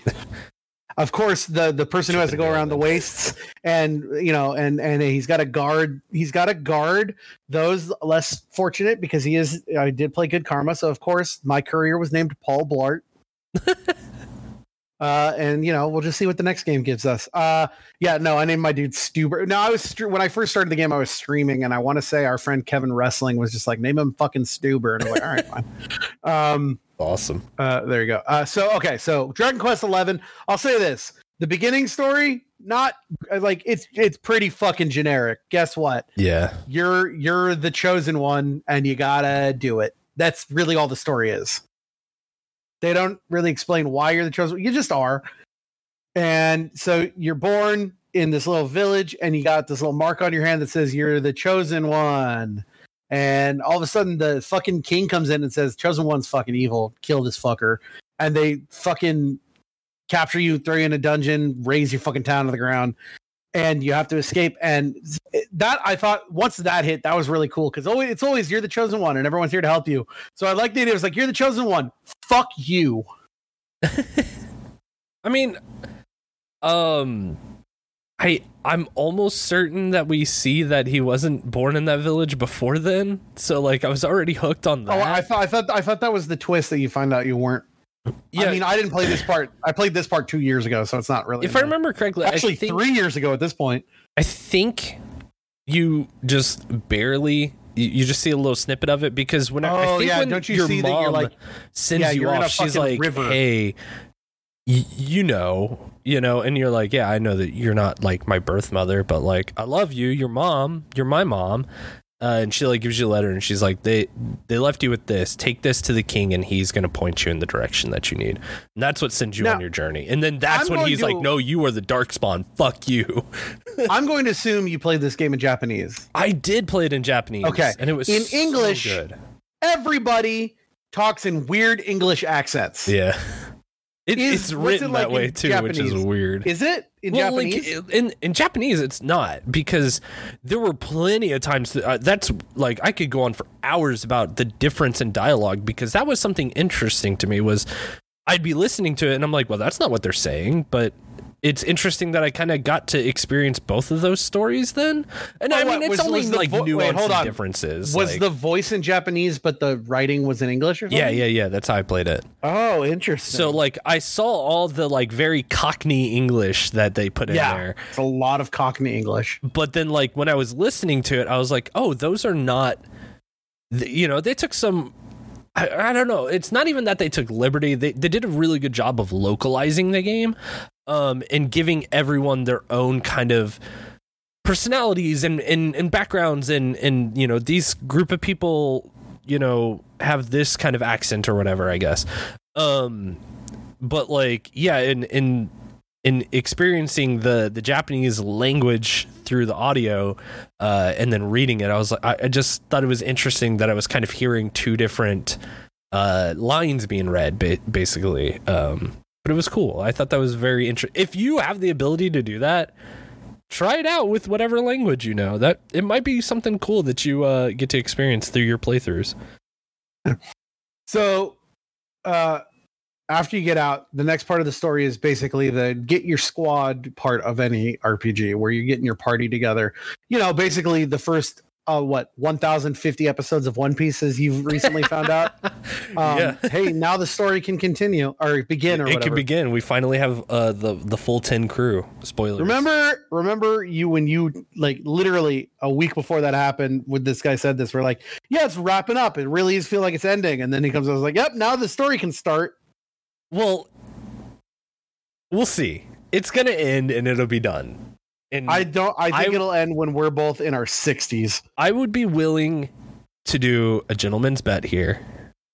Mm-hmm. Uh, by the end of let me say winter 2025 so this would be spill into like february 26 by then one piece will be done the manga in four in four years uh yeah I well like three three and change 23 24 25 i mean like that's probably a not the, i don't i don't know because his I, his like projection no money back the winner he just gets to say i was right yeah one dollar okay, sure. no no money bet the okay. winner just gets to say they were right because his no no, the rules no hold on the rule of trading places must say the bet must be the customary bet must be a dollar you've seen trading places right yeah of course the customary bet must always be a dollar yeah the, as as set forth by Randolph and Winston Duke of Duke and Duke. Also, uh, sure, the bet is one dollar. Feeling good about my bet about the PS5 Pro right now. So mm, just just putting that out there. Feeling You're, pretty good about that. I believe you have very little time left on that. I put a reminder in my phone. I think it's the end of next year. Yeah.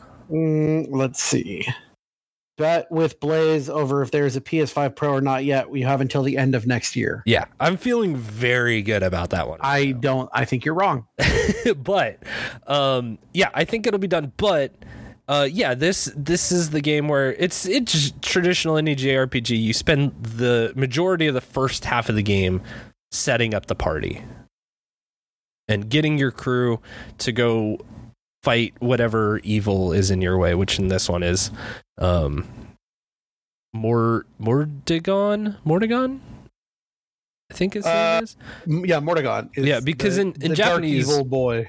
In the Japanese they always just refer to him as like the Shadow Lord basically, so or like the, Shadow evil king. Name, but... So um it was it was always uh that that was the name where whenever I saw it I was like, "Oh, that's a weird name" because everyone else's name in this game is like Eric Veronica. Yeah, what are their names in doesn't Jade have a way cooler name in Japanese? Yeah, they they do have different uh names isn't Japanese, like, but I Isn't her name Martina? Name. I think her name's oh. Martina. What's There's a cooler name. So yeah, okay. So let's go over the the so through the next like 10 to 15 hours, it's just you going from place to place getting the rest of your party.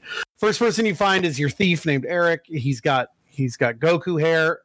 He kind of looks like Trunks. Well, I mean, uh, the whole game is this. Yes. It's Dragon Quest, so all the characters are Dragon Quest. all the characters Toriyama, are so. done by Toriyama. But the thing is, he straight up has fucking Super Saiyan God, Super Saiyan blue hair, yeah, and he looks like fucking. I mean, yeah, the main character like looks like fucking Trunks with the long hair, just not his yeah. buff and brown hair. Uh, uh, so Eric is your thief. What's really cool? Okay, so I I want to before we get into this because I want to talk about this. Like a really cool thing they do with their uh, experience points is this like skill grid where yeah. there's different paths that you can go down and it's all hexagons and it's like you could unlock something as long as one hexagon is touching the next hexagon that you need and their mm-hmm. skills are it's like oh this one must have at least four skills around it touching it to unlock to get like the super skill and all of the uh, paths are actually attached so it's like you have a starting point and not everybody's uh, grid has the same shape, but it's like, yo, if you go down this one path, you can get to a second path that you can start at, or you can take the long way around, but maybe you'll get different skills. And so you can kind of customize everybody. Yeah. But uh, with Eric, he's your thief. He can either do like swords or knives. Uh, I started him with knives, but eventually you can get him towards the end game with swords, and he's a fucking beast. Yeah, he, he, can flash. dual wield. Yeah, he can dual wield and get crits, and uh, it's very good. Then you meet uh, Veronica and Serena, who are sisters. That's basically your black mage and your white mage. Yep. And uh, Veronica has been turned into like a child because she was using like magic all fucky crazy. She got you know she got cursed to yeah. look like be like a little eight year old or something. she's real mad about it. she um, I I loved Veronica throughout this game. I thought she was like a really fun character. Um uh, and then of course, like you know, well, we'll, we'll get there. RPGs, uh, yep. and then uh, the next one is Sylvando, who's like this very flamboyant uh, the traveling entertainer, true hero of this fucking game. He's okay. He's a good support character, but oh, he's, he's, kind great. of. And then the last ones you meet are Jade, who is just some lady, and her dad, Rab, and you don't really learn their story until later. And he's like an old man with a little fez. He's okay. I'll say for me. oh, and then there's then maybe there's one other person you'll get later. But my favorite party would have been the Luminary, Erik, Jade, and then maybe the guy that we'll talk about later. I think for me, for most of the game, it was uh, for, for the first half I played with um, Veronica, uh, Sylvando, Serena, and Jade. And then in the second half, it changed. you didn't even use the. You didn't even use the luminary. I did for a bit. Um, this is what is, is kind of cool is that you don't have to have like most of these is like you always have to have it's like Final Fantasy VII. Cloud's always got to be in the party, right? Yeah. In this game, Luminary doesn't have to be in the party, and also you can change who is in the party during battle. Yeah, which is excellent. As long as they're not dead. No, you can even change them when they're dead. Oh, really? Yeah, it's awesome. Like once your party starts dying out, then you just hit like triangle, uh, go to lineup, and then just take all the dead people out and put the new people in. It is awesome. I loved it. I will, but if the luminary dies, it is an instant game over. No, it's not. No, not in at least not in the definitive edition because uh, yeah, I had plenty of times where the luminary would die, and it was just like, oh yeah, you know, as long as you have a party member alive, you're good. Because so. that's one of my one of my few gripes about Persona is that if the fucking protect, if like Joker or uh uh you know you're mm. Mm-hmm. you're the protagonist of four dies, it's like oh instant game over. And so if you get hit with an instant kill, it's like well shit. So I just I don't think the luminary ever died on my game through, but I just assumed.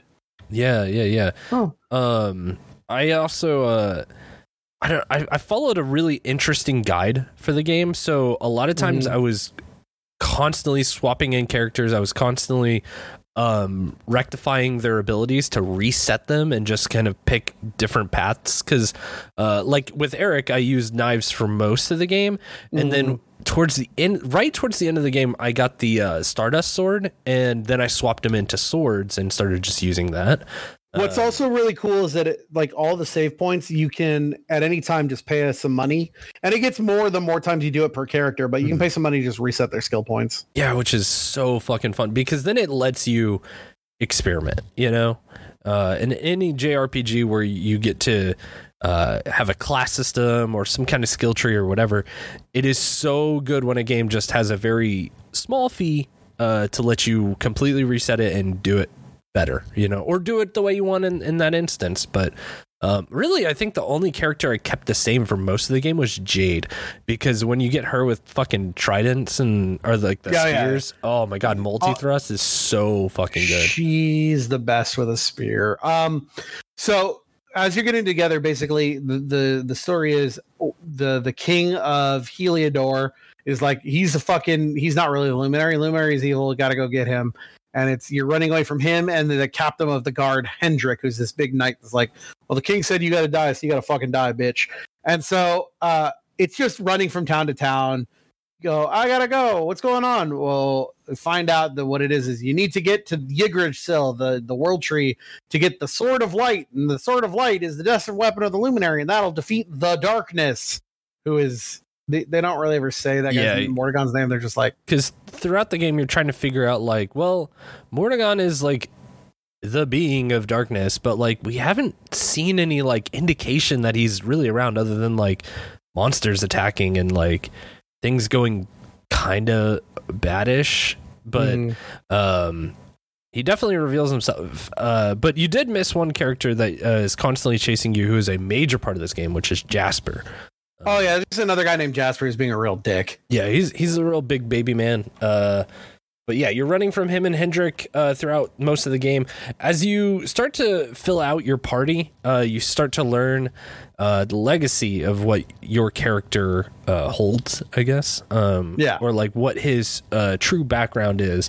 And a lot of the characters, uh, I guess, that, or well, two others that fill your party, um, because you find out that you were the child of the uh, king and queen of uh, Drundasil. Dun- Dundrasil. It's such a weird. All these names yeah. are wild and wacky, so we're gonna mess them up. But uh, yeah, you were the child, and uh, and it turns out that Rab is the your, little man in a is your your grandpa, grandpa and he yeah. was the former king who's yeah his kid was your dad and that also makes jade his, his kid was your mom uh, because your dad erwin was oh that's knight. right that yeah, he yeah, was yeah, like let me marry her please i know i'm a peasant and he was like you're you're a good dude like go for it yeah and uh and then you also turns out that jade jade exiled princess of the other the other nation heliodor where the the fucking king is going crazy and, and the the queen of your mom uh, took her in basically as an adopted child. So she's kind of like your big sister. She's kind of your she's kind of your sister. Yeah. So you got all of a sudden it's like your party is all these people and also your grandpa and your sister. Yeah. Uh, and you do all that and you so this is what I'm going to call act like I said this game is 3 yes. games in one. This, this game act 1. this is act 1, but it's really game 1 because it's like 40 hours to get to the end of act 1 where you get to the tree and the tree's got the sword, and you pull the sword out, and then boom, guess what? Oh no! Jasper and Hendrik and the king are there, and it turns out the king has this whole time has been doing this fucking uh, smear campaign on you, calling you the Darkspawn because he's actually been uh, or, uh, uh possessed, possessed, by, by the, the Lord, Lord. the Dark Lord Mordegon, and Jasper is a piece of shit.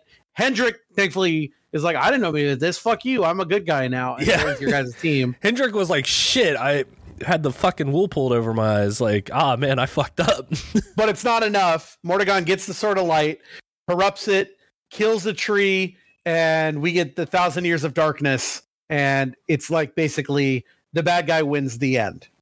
Yeah, it's a very oh man, I'm gonna spoil this, and uh, if now in my version of the game, you immediately go into into Act Two in oh, the yeah, definitive right. version of the yeah. game, there is, if I'm there's not mistaken, in the definitive version, there's an interlude. So what's the interlude? Okay. um, first off, very Final Fantasy VI of this game. Um, but yeah, there there is a interlude of four uh, short chapters in between Acts One and Two and you get to I, I, think it's really cool because i think for you as a player did you get to do these stories at all no, they're not in the game. They're not in the game. Period. Like not even as DLC or anything. Okay. No.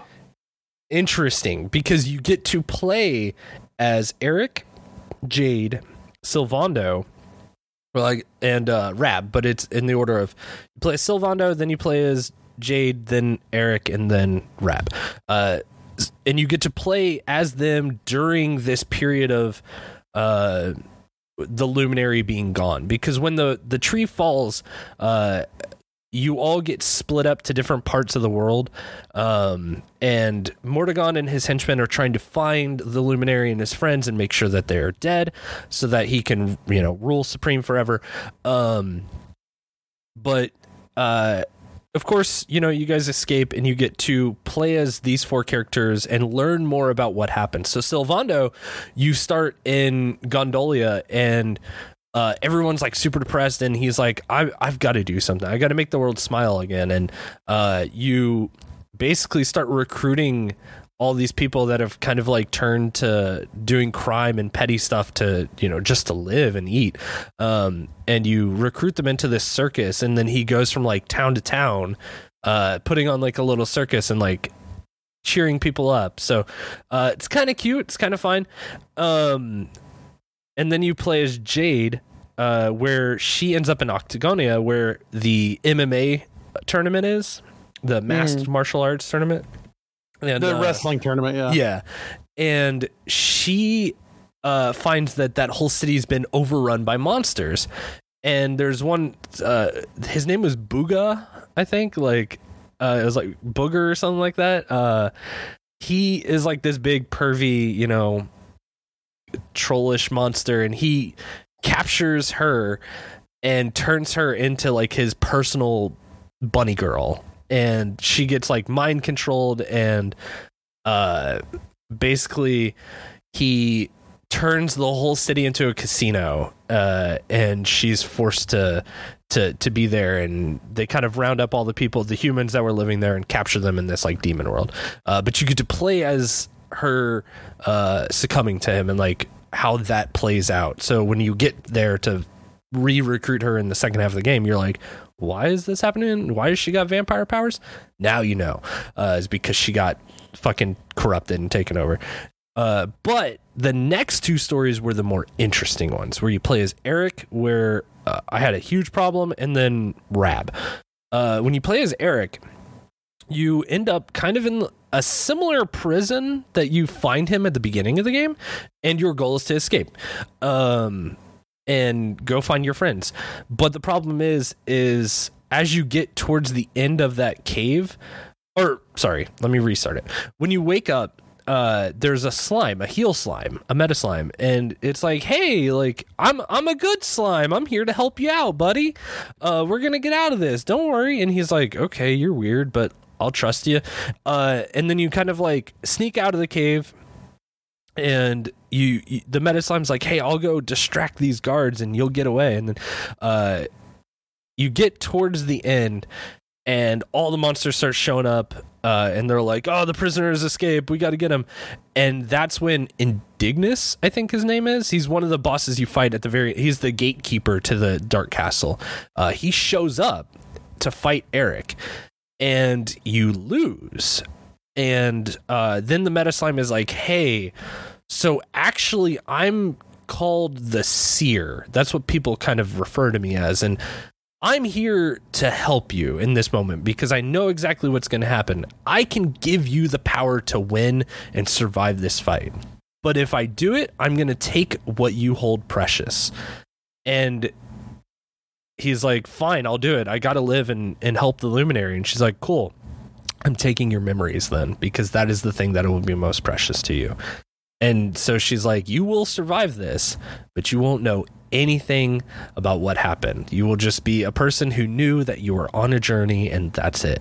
And so you uh, you ba- you basically go Super Saiyan God, Super Saiyan, because uh, you he, or he uses like the Kaioken technique, uh, and he defeats the monsters, but then Indignus throws him off the cliff, uh, where the uh, seer then intervenes and lets you uh, float down softly to the ground where Erik wakes up on a beach and he's like, I don't know who I am. Who am I? What am I doing here? And stuff. So, uh, very sad. But during that part, I almost soft locked the game and I was fuming for like two hours because when you have to fight Indignus, um, the guides that I kept looking at, because uh, I kept losing to him because he's very, very strong, right?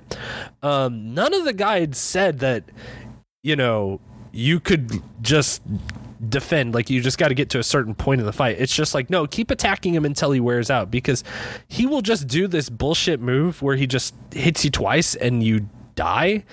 Um and through most of my guides, I wasn't using Erik a lot in that first half. So he had no equipment. And then I just spent 2 hours grinding on just two mobs and I just couldn't do anything. And then eventually I was like, you know what? If I just have to get to a certain point in this fight, I bet I could just defend and that will get me there. So then I started doing that. And of course, saved me a lot of headache. And uh, then he just threw me off the cliff like he was supposed to. And it was I great. Wanna, I just want to note really quick hmm never got a game over once. Oh well, whatever. Like, I I play with caution to the wind. I just I just run and go.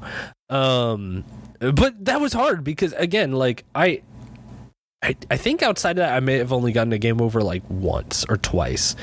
Um, but that part it just stumped me because I thought I had to win the fight, and it was like, oh no, you just needed to defend, and I just defended and healed every turn that I could, and eventually I won. So that was awesome. Uh, and then I got to go on and finally experience the rad part, which is, um, him, uh, waking up in kind of like a a dream. Uh, so at towards the end of the first half of the game, uh, when you get done with the ice place, you see him walk out of town and it, a like a, a girly mag you know drops out of his pocket and he's like oh what's that I, am not an old man like i don't i don't know what the booby mag is here and we're all just like oh okay we'll just move on um he sees that girl like in a dream and she's like I can I can guide you to this whatever. Like I can put you she's like, Are you happy you're here? Right? Uh, and he's in this fantasy where uh, he wakes up back in Dundrasil as the king and you relive a lot of those experiences of uh, him being the king and uh, his daughter coming to him, the, the princess, and saying, Hey, I want to marry this knight. And he's like, Cool, let do that and you know what you guys can be king and queen now i'll retire and abdicate the throne and then you move on and it's like hey we're we're pregnant we're gonna have a kid and it's like oh great i'm so happy for you guys and then you get a little bit further and the kid's a child and you're having a birthday and you're like okay this is starting to get weird because this couldn't have happened and rab starts realizing like oh i'm i'm not here like i'm this is a dream and you have to like you're the hero as a child comes up and he's like, Are you okay, grandpa? And he's like, Yeah, but I've gotta go, kid. He's like, I, I really enjoyed this small little time we got to have together, but like, you know, something needs me. So then you meet the the booby girl again and she's like, are you ready to leave this and ready to to do what you need to and he's like yeah and then that's when you find out that he has been seeking out a master Pang,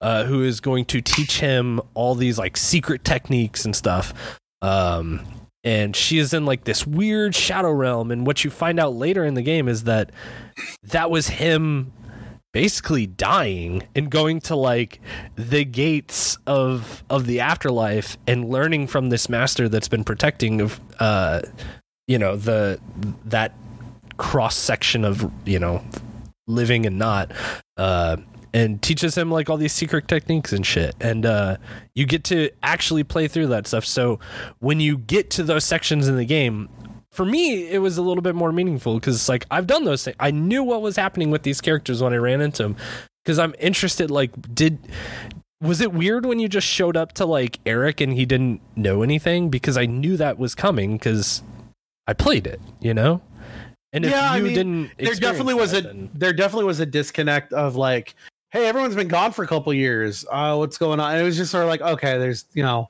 they just like they got to show that it's been years, and it's like the whole you know uh, Ocarina thing where it's like you've been in the temple for seven years and everything went to shit. Yeah, type of thing. Yeah, and it, it it was really cool. Like I'm really glad that they put that interlude there.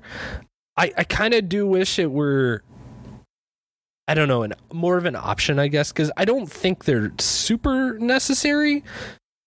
But I think that if I would have played the game naturally, like in the the regular version, and gotten to those points, I'd been like, ah, oh, these kind of feel like cop outs, I guess, because they're very tropey. You know, it's very like uh, whenever you have these time skips in in games that's kind of how it plays out. Like there's always someone who forgets everything and like someone who was maybe near death and in another realm or something that you have to go pull them out of that realm and uh, someone who got turned to the bad side and it's like being able to experience that uh, experience it and then going to get these guys it, it was like when i woke up as the luminary by myself i was like oh well, I know where some of my friends are and I got to go find them. You know, I got to go get that. But then uh, the Rab one threw me for a loop because that was the one when.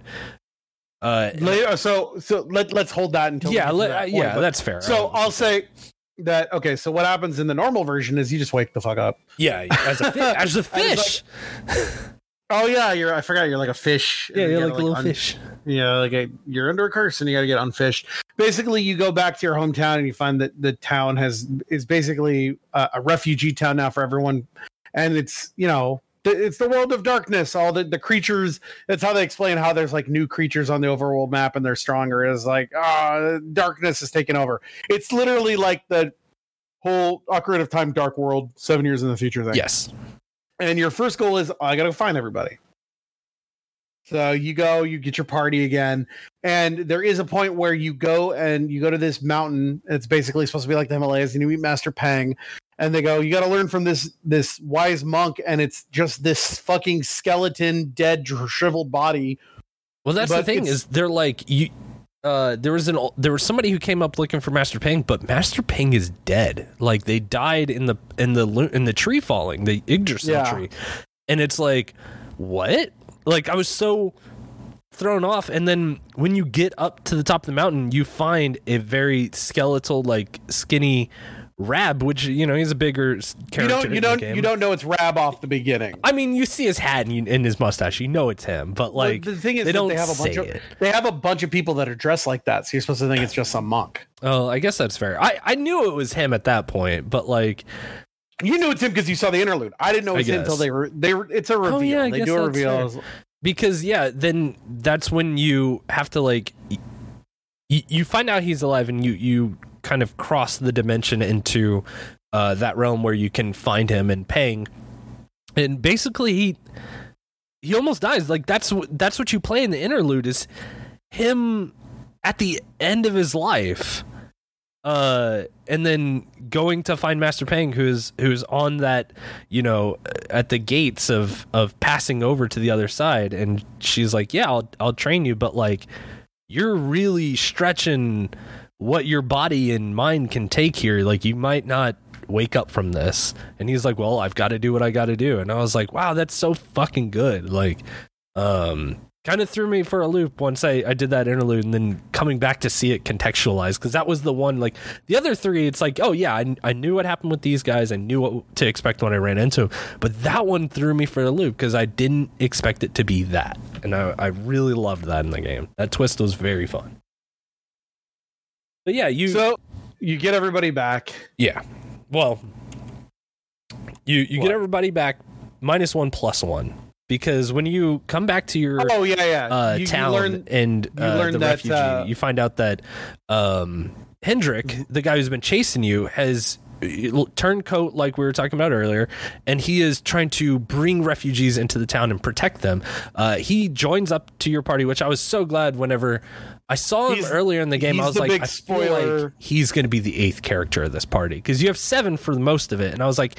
he'll be the last one to join us. I bet he's well, he's got to be the good guy. I, I, I knew there was a secret eighth character because of looking at guides. Is like they keep oh, talking yeah. about that's good for keep that for character eight. We're not going to say who. Oh, I feel like clever. if you didn't know that, once you have the party together and you do all that shit, you're like, all right, this is the party. There was nothing that would make you think there's a secret eighth person. Yeah, well, so, the only thing was, that I thought that is because in JRPGs the number is eight. The traditional number is eight, and whenever you see him a couple times, he does like there's one point where he's like uh i'll let you go now and i was like he's a good guy and especially with how jade uh always was like what what happened with you you were such a, a, a smart fellow and a good dude like why are you doing this and he kind of always questioned like oh well if jade's that passionate like maybe maybe i am like he always had that question about him. So uh, when I saw him like the second or third time, I was like, I think he's going to be the eighth party member. There has to be an eighth.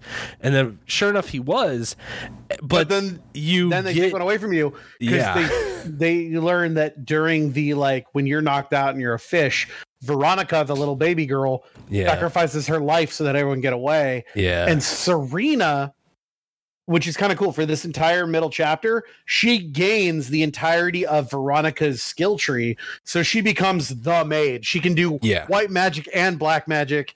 And it was kind of like a cool little character progression of like her getting her and you'll find out why I think in a little bit when we, uh, they they explain why she has that ability later. Mm-hmm. Um, but I, I, thought it was a cool thing. So it's like you still have seven members, you have a new uh, like I guess, martial character, you know, but you get rid of one of your spellcasters. Right.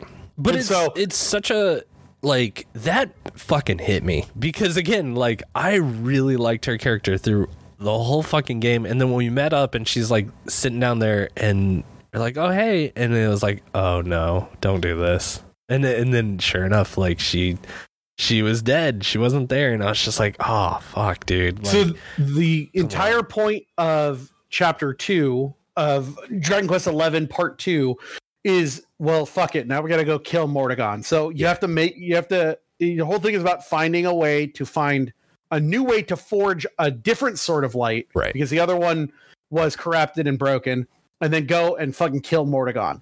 There is one little thing that's kind of important, which is halfway through the sto- halfway through this chapter, you're just walking to this area, and they always see these these little fucking sprites. They just look like little Among Us bean men. Yeah, the little talk, TikTok dudes, TikTok men, which apparently is a bigger thing in the definitive edition. There's a whole thing of like side stories that's not in this one. Uh, oh, but- I was wondering if that wasn't because that's uh, it. Basically, just details the the the original like the luminary the erdwin story and stuff like that i from what i've heard it's all played in the 2d uh yeah so in the definitive edition you can turn it into 2d and play like an old dragon quest game or you can play 3d like this one but apparently there's all these side stories that are 2d only that are all like based on old or final fantasy on old dragon quests yeah. right yeah so anyway, you meet these little TikTok like these. There's a bad one, and he's like talking about, "I'm gonna kill the world. Uh, all will die."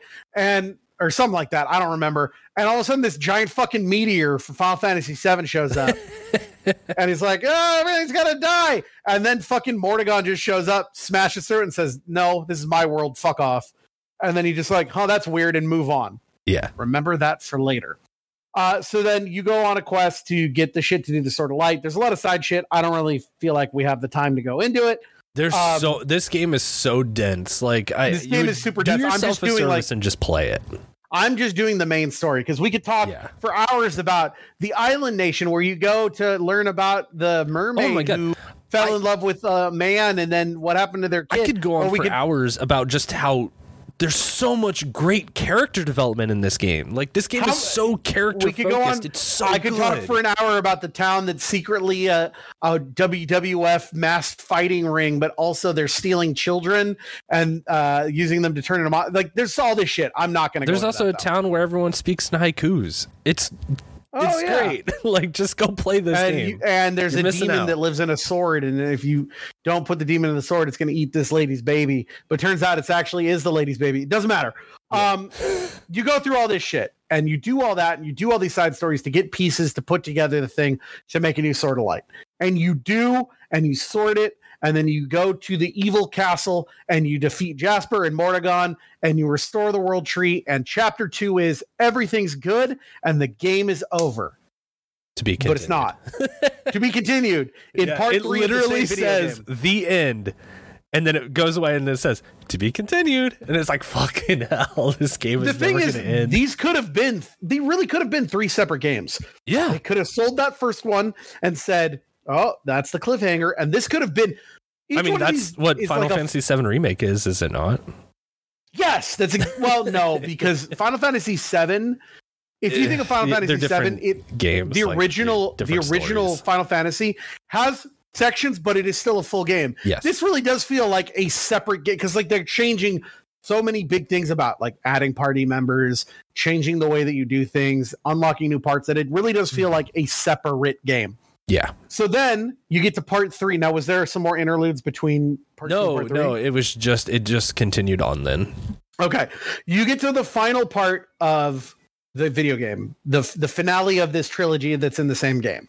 And it's that uh, you go back to this area called the Tower of Lost Time, and you learn that you are the reincarnation of a luminary of the past named Erdrick, who or maybe not a reincarnation, but like a lot of what's going on is the same as their their you know kind of origin story right. where Erdrick and uh his companion Serenica and the their in the mage companion Morcant went through this whole all this shit in the past with like the fucking world tree and a dark one, a different dark one, blah blah blah blah blah. And Morcant turned on Erd Erdwin. Erdwin, Erdwin yeah. that's what it is. Erd- Erdwin is the hero of Dragon Quest Three. That's what. okay, Erdwin is you're the reincarnation of Erdwin. Serenica reincarnated into the two twins Serena and Veronica. Yep. And Morcant, your friend who turned on you, is actually Mordegon. Yeah. Because you absorb the powers of a different Dark One, the Dark One Calasmos, and he's like now the big bad guy. So what it is is they go, hey, we found through the power of magic that we can send you back in time to the begin to the end of part one now that you have this sword so you can stop it from ever happening basically th- this game is just ocarina of time so we can send you back through the temple of time to stop it and then by doing that uh, veronica won't be dead and all the people that died in the thousand years of darkness won't be died dead it's not a thousand years of darkness but whenever uh, i don't know about you mm-hmm but whenever there is like this that period of like the world is bad, I always call that the thousand years of darkness because that is uh, something that was in Legend of the Five Rings, and I think it's been in other things. It's always I, I feel oh like that's gosh. a trope that I've heard. Have you ever heard of the thousand years of darkness before? Yeah, yeah, yeah. Fucking that's what uh led to like the fucking Shadowlands taking over, right? Yeah, uh no, it's uh in an in, in an alternate timeline of L5R where uh uh, Daigotsu gets Fu Lang reincarnated as the Emperor and takes over. It's called the 1,000 Years of Darkness because the Shadowlands gotcha. takes over for good. But it's a separate timeline that never happened because there was this story arc that players are going to, like, if the bad players have won, that would have happened and that if the good but it was basically one player base versus eight other player bases right because right. that's the way that l5r worked is that everybody had a clan and they were always tying for power and then there was the bad guys and they would go always team, and i was on the team i was on the bad guy team and uh go shadowlands and they would always team up against us so they like they did the thing it's like look if you guys win we'll change the game forever and we'll make it so that we're in a terrible fucking post-apocalyptic nightmare where hell reigns. But if not, the game's just gonna go on like normal. And they almost won, but then they didn't. And then they were like, you know what? We had some stuff planned.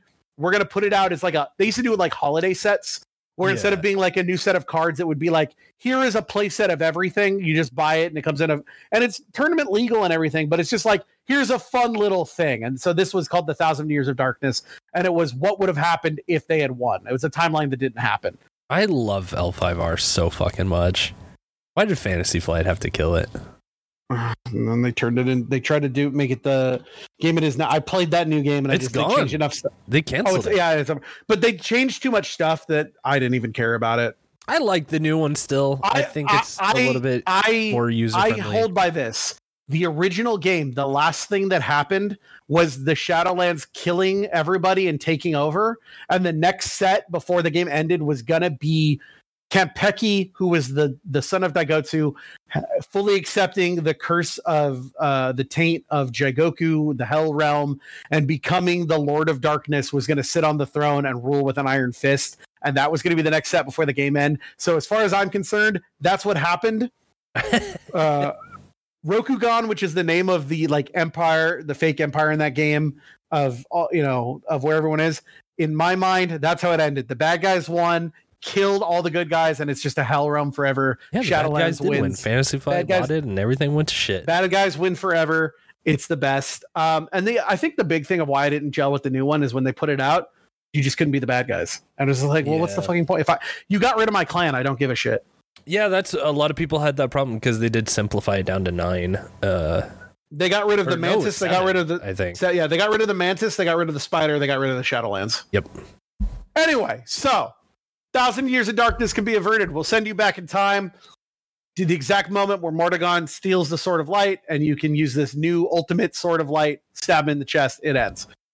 So you go back in time. You stab him in the chest. Everything's great, and it's like nothing ever happened. Veronica is alive every uh, the the the king is unpossessed and realizes what's going on and everything's happy. But guess what? Remember that dumb little like part where the little evil TikTok boy was like, "I'm gonna yeah. Erdwin thing," and it's called Erdwin's line. and It's a big meteor. Well, guess what? Without Mordegon there to stop him, uh, it happens. And now the actual bad guy, the Dark One, Calasmos, means calamity, is coming to kill everybody. Uh, and so the the end chapter of this game is actually the shortest, and it's basically you just got to go around, finish up, you know, like you know, talk to everybody about the finals, and then you go and have one last fight against the Dark One, and then that's the end of the game. Yeah. And then the end of the game, end of the game is that you learn that this whole thing was a mom telling her son a uh, bedtime story that's the beginning of Dragon Quest 3. The best Dragon Quest. I don't know much about it, but Yo, uh, when, yeah. when that 2D remake comes out, the 2D 3D one or whatever HD 2D whatever they call it, we got to play that. If it's got trophies, I'll play it. Um, oh, it totally will. I can't wait. And so, uh, so the third, I, I, guess I was wrong when I said that it could have been three games. It was basically two games. I really do think this could have been two games, but that's the nice thing about it. It is a game and its sequels all packed into one, and it feels like a fucking storybook ending. It's like so mm. you get this whole quest to beat the bad guy. Oh no, bad guy got me. All right, now we got to defeat the bad guy in the land of bad, and then you get to go back into the past, and switch it so that you know all the tragedy never happened, and then have one big last fight. And I think this game rules. Now I will say, ruling aside, some of the trophies suck. Oh, now, the, yeah. what's cool is that the trophies from my version and your version are different. Oh, really? That's interesting. Yeah. Um, and some of them are a little bit harder and some are a little bit longer. Like in the definitive version, there are some trophies that you don't have to do that are a little bit long in this one. But in that version, you do have to do uh, all of those little side quests, those like um, TikTok, TikTok quests we were talking ones, about. Yeah. And apparently, those can just be a little long, but also it added a thing that makes the game shorter, even though there's more content. Because one of the most annoying things in this game is that you can't skip any of the fucking text and it goes at a slow pace and you have to like it doesn't auto like when people are talking there's not really voices it's just text bubbles and you have to press x when it's done to go to the next one and oh, wait really? for it to be done Oh yeah. In in that one, in the one you played, you can just auto auto score the text, and also you can just skip through it if you want. It's like uh, super uh, voiced and stuff. oh, it, one, it's so. not super voiced in this one. Also, in the definitive version, there are options to like speed up the uh the speed of battle yeah. and skip the animations, whereas in this one you don't. So it's like yours might have more content and technically take longer game wise, but because of the things they added, it cuts about 30 to 40 hours of gameplay of just waiting for menus and waiting for. Makes so, so much sense. If you're gonna play one, so like I was gonna relate this oh. to when we played Dragon or uh, Yakuza Dragon Quest, yeah, um, because combat feels like quick and efficient and oh. it never feels like you're wasting a lot of time right Th- it, that's how it felt in this like combat moved very very fast so combat in the original one listen it's not terrible but it's just like there are definitely parts where i'm just like i'm a little bored this is taking a little bit of time but the thing is the game was so good that it didn't matter mm-hmm. um i know when i play the infinite version it's going to be a lot better i want to talk about trophies unless you have something else you want to bring up before we get the trophies no this game was just fantastic like I, I, seriously if you this is another one of those jrpgs much like yakuza that i totally get it guys like i get that people aren't super into turn-based combat i like yeah, it we didn't but, really talk about gameplay at all yeah i mean it's it's it's it's fucking it's it's, it's a jrpg RPG. yeah like you you pick what spells you want to do or what you want to attack with. I will say the one thing about dra- apparently this is a Dragon Quest thing that it kind of did annoy me and I had to get used to it is that AoE attacks aren't based on everyone on the screen. It's only based, yeah, on, like, on groups. Groups. So it's like if you're fighting two slimes and a monkey man and I want to do the hits everybody, it'll only hit the two slimes or the one monkey man. Now there later there's bigger powers that hit everybody, but getting used to that of like, you know, if you get attacked by four, different creatures, you can't use AoE attacks and you just have to single target down was a little frustrating and weird. But apparently that's just how Dragon Quest is. Yeah, that's how it's been and I, I don't know, I kind of like it because at least it's like a different flavor, you know. Um Especially because in combat they could just call new dudes into the fight, like at any given that, time. That did get there um, were some times where it'd be like fighting a guy and he'd call a new dude and it's like, all right, I'm gonna kill this dude and go to the next guy, and then that guy would call a dude and it's just like, yeah. I'm I've been fighting for twenty minutes. but I think um I, I I think with Yakuza and this game, if you want to experience what like the true essence of a JRPG is, these are the two games you should try Dragon Quest 11S, uh, the definitive edition. I would uh, suggest the, the definitive one just for the quality of life 100%. upgrades. Yeah. And then Yakuza Like a Dragon because mm. they uh, they appreciate your time, they don't waste it, um, and they tell you just a fantastic story from beginning to end. And the gameplay is fun. Like I loved uh, leveling up my character and trying out new things, and combat never really felt stale because I could always just change how everyone played. Like great, great stuff. Like really, really go try these two. Like these two JRPGs out. Like I know some of the older Final Fantasies I would really love to suggest, and I know those games are old, but these ones uh, feel like that. They feel like that old classic thing that I love, but just done in a more modern and, you know, acceptable way nowadays. So try them out. Um, so I'm going to talk about trophies now. Yeah. I will say this plus side no missable trophies. It's good. Downside, downside. So fucking grindy. Yeah. That's fair. um so I will say most of the story, most of the the trophies are either story based or you'll just get along the way.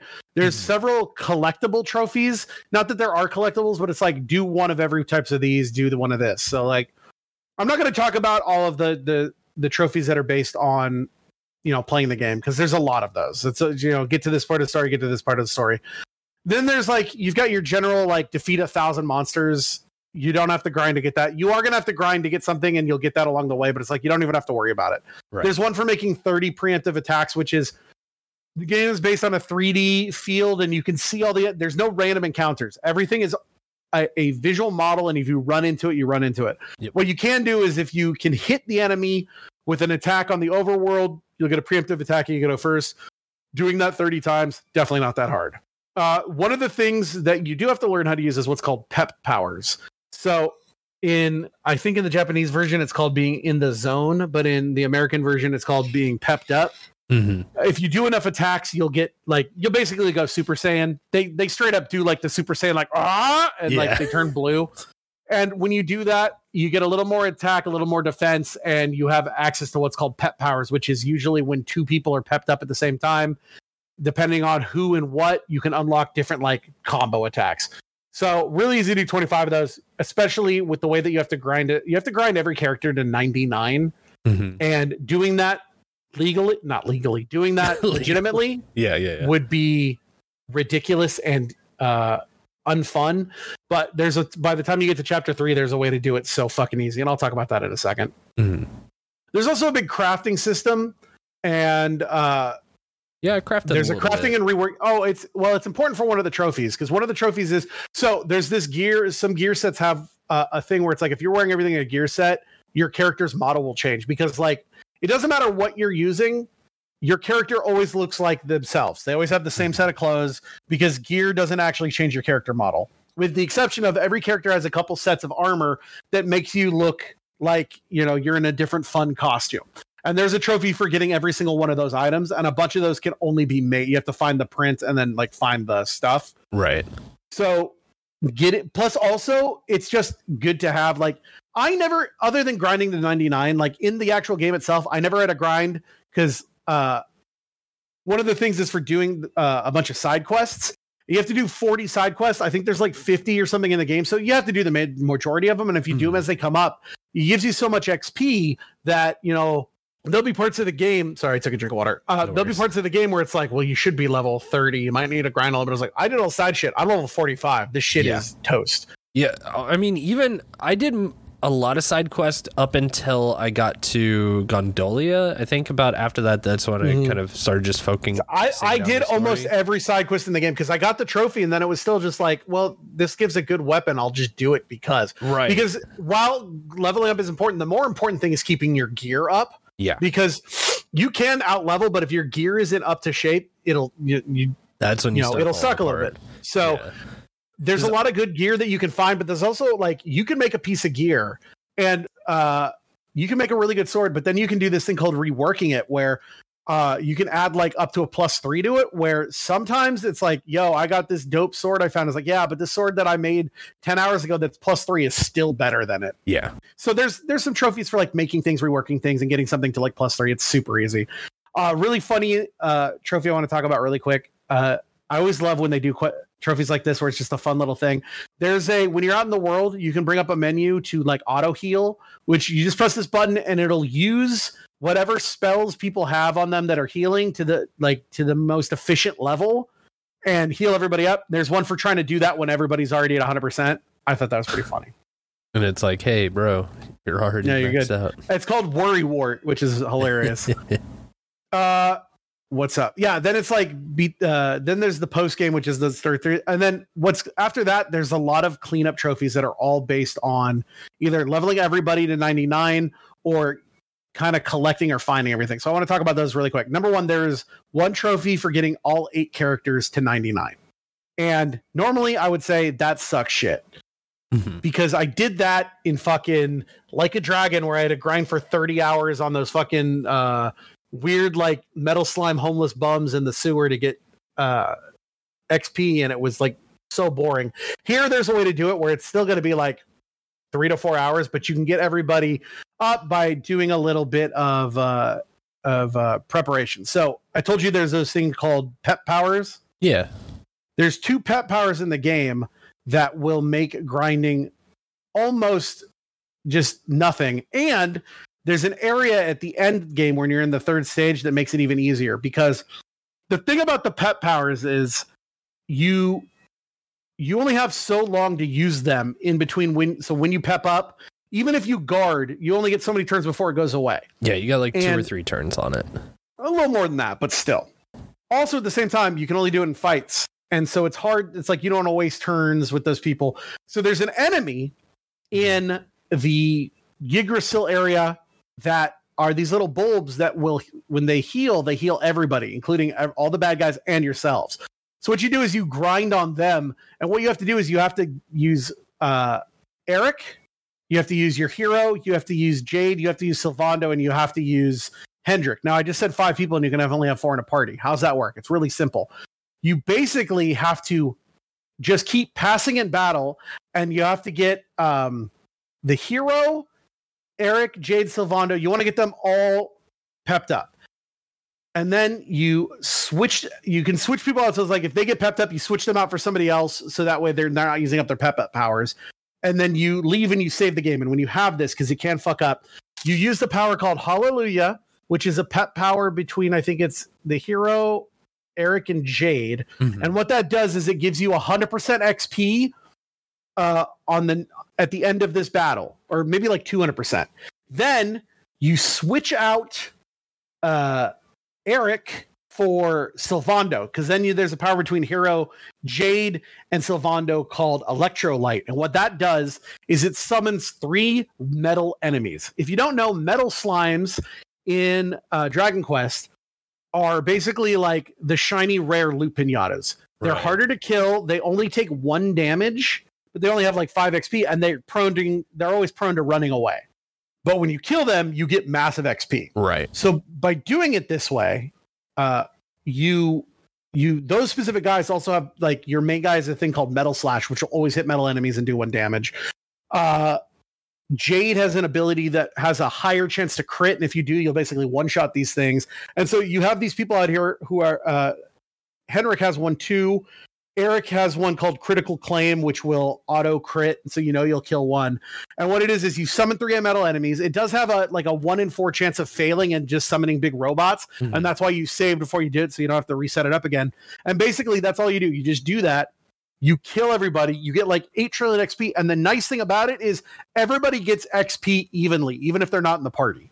Right. So you can do everyone at once, which is super convenient, especially like when you start getting into a later game and need to start experimenting with other characters, like you don't have to grind them up; they're already there. You just need you just need gear for them. And so what you have to do now, what's nice is depending on your level, you'll either settle metal slimes, liquid metal slimes, or metal king slimes. Metal King slimes always drop something called a pet pip, which is an item that if you use it on somebody, oh, you know what? I want to talk about this really quick. Here's the other thing that annoys me mm-hmm. items. You can't just use items you have, you have to equip them to people's bags and then then they can use them. So, but then it's like, yo, if I've got all these pet pips, but I only put them on one character, only that character can use them. And, and then if their turn doesn't come in time, I thought that was a little annoying. It's not just like all your items are there all the time. You know what I mean? Right.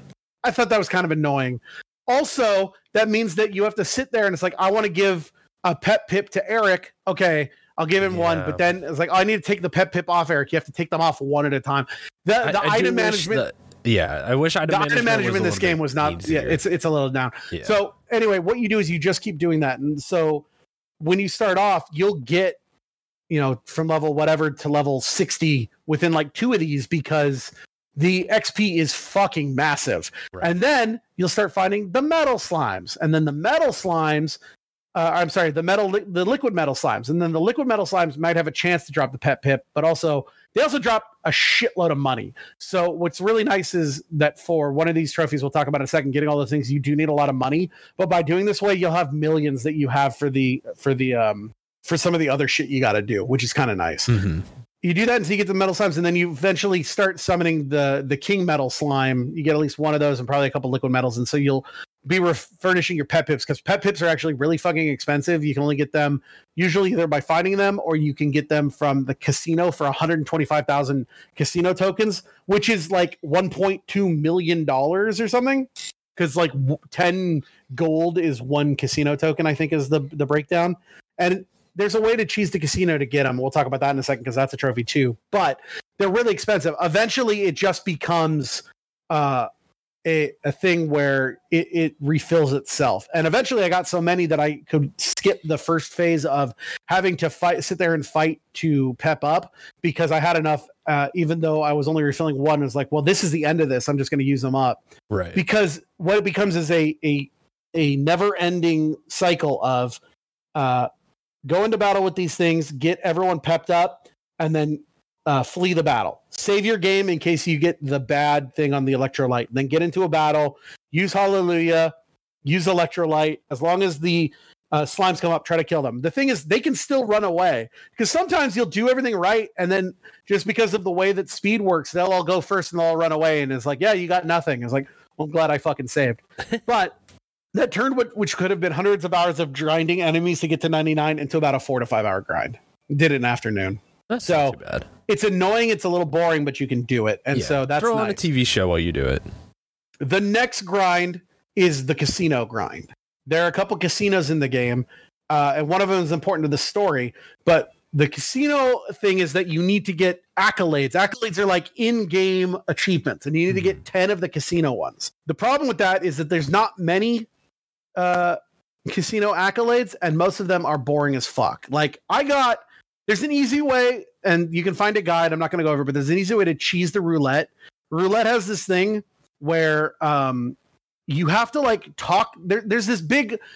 Every casino has this big jackpot. They're like, hey, if you can hit the jackpot, you'll get like three million coins, yeah. uh, which is a lot. And, and it's like, but it's you gotta be lucky. You have to talk to this lady, and it's like she she tells you all about it, and it's you have to wait until she says, "But I think someone's going to win it today."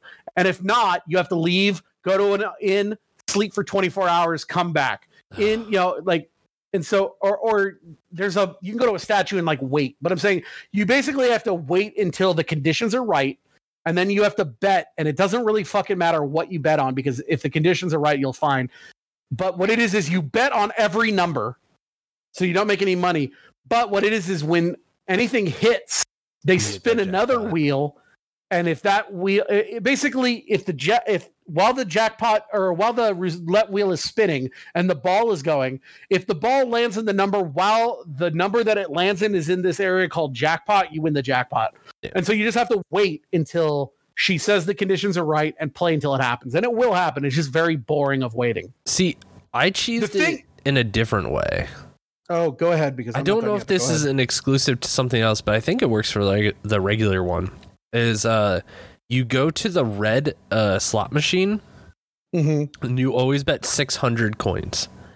Yep. And then every pretty much every time I hit, I was making like several hundred thousand. Uh, yeah. Every single one. And that uh, got me everything that I needed, like off of like because there were some other things that I could get, and I just like got the love potion and moved on. But I had so many fucking ones. There's like, there's a quest in one of in in Act Two. There's a quest where you have to get this love potion and it costs a bunch of casino tokens. The way that I said is technically easier. It's just very long, but you have to get ten of these casino accolades. And the thing is that doing it my way, you'll only get four because you'll amass a million casino tokens and you'll have one a jackpot.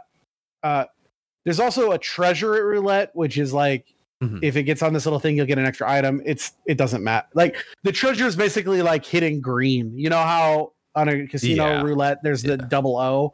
The double O is a treasure chest, so you have to bet on the treasure chest and it lands on the treasure chest. When you're betting everything, hoping that the uh, jackpot will hit, I think I just got that one randomly. It doesn't matter. The thing is, then you still need to get more of these things. And it's like play roulette 120 times for three of them, or play poker 360 times, play the slots 500 times. And then there's this, there's like this weird like RPG, uh, uh, what's it called? Slot machine called Slime Quest that doesn't make any sense, but it's the only one that lets you autoplay. So I just let it autoplay for a bunch and you'll get a bunch of things. It just takes a couple hours of basically just playing casino games. Yeah. Uh, to get these things, it's kind of boring, whatever.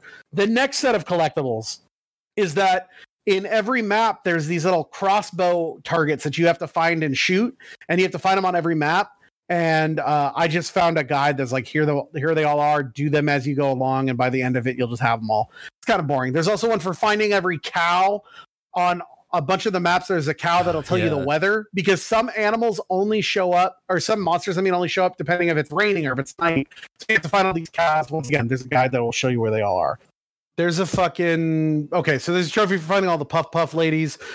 Puff Puff. Uh, did we talk about in Like a Dragon what Puff Puff is because they had Buff Buff? No. uh, there was no, a trophy in Puff Like a Dragon to find Buff Buff, which was oh wait, we, in, Like a uh, yes, Like a Dragon. We like a Dragon. we that, talked yeah. about Puff Puff. If you don't know, is a thing. It's basically motorboating boobs. Yeah. Uh, and so you have to find all these ladies that'll let you put your face in their boobs. And most of them are just it's a if you go at this time, there'll be a lady you say, I'd like to put my face in your boobs, and they go, Give me a little money, and you put your face in my boobs, and it doesn't do anything. Uh, there's one that's like, uh, I'm gonna do puff puff. Uh, so close your eyes, and then she fucking ties your legs and fucking throws you off a cliff. Yeah, I thought that one's pretty funny. So you do all that, you get a trophy. I think in Dragon uh, Quest Eight, the one was uh, she puts two slimes against your head. Oh, that's good. Yeah. Uh, the um, there's one for completing 40 of the sub quests and then there's one for sometimes monsters are mountable if you find a monster and it's like shiny what'll happen is after you kill it you get a little mount and it'll help you traverse puzzles in or go faster in the the what's it called um in the overworld. in like the overworld the trophies Which, that are, are the hardest go ahead i will say great fucking use of that system because i loved in the uh the dark castle where it utilizes almost all of them Yes, it does. In some way. I was like, this is so fucking to... good. Like, I love it when a game can take mechanics that you've experienced earlier in the game and put them all together at the very end. Ah, love it. So good. The the puzzles, i uh, sorry, the trophies that then became very fucking like very grindy at the end right. were uh, collecting 500 different types of items. So like every gear you find, every like consumable you find, every uh, fucking like piece of uh, like materials you find at the end of end of it you have to have had 500 different types of items and that hmm. can just get a little annoying in that it's like oh i don't need a lot of this shit and it was going to stores and buying things i had never had before just to buy them um, there's one for completing this you find these little things called mini medals which are you can find them in random chests or get them from uh from fucking quests and you find this basically boarding girls school where they're trying to make people make girls into like prim and proper ladies except it's also you know what they accept anything so it's like you'll you see a nice lady in a dress next to a slime next to a giant frankenstein monster yeah and it was just like hey they all get along here the monsters are nice people it's like that's cool and so they have a thing is like they have a little album and if you can find 75 medals uh, you get It's like a stamp book, and then you can find more medals afterwards to buy things from them. But that one was just doing a lot of the quests to get a lot of the medals, and, and like, hey, if you go and pick up this pot, there's a medal. So there's a lot of that. Um, the two bigger ones were, like I said, this thing called dedicated follower of fashion for getting every single altering appearance item. So just for the hero alone, there is one, two, three, four, five, six, seven, eight sets but to do a set, you need like this first set has two different pieces to it a bandana and uh, a set of, I think it's shorts. And for each of those, you need very expensive. I you need one of those pep thingies and uh, like a hard to find material called cloth. and then you have to make them in the uh, Fun Size Forge. And the thing about it is also as you level up, you level up the way that crafting works. Crafting is this whole fucking mini game of like you get an item and it's got quadrants and you need to use it's sort of it reminds me a lot of like Final Fantasy 14's crafting.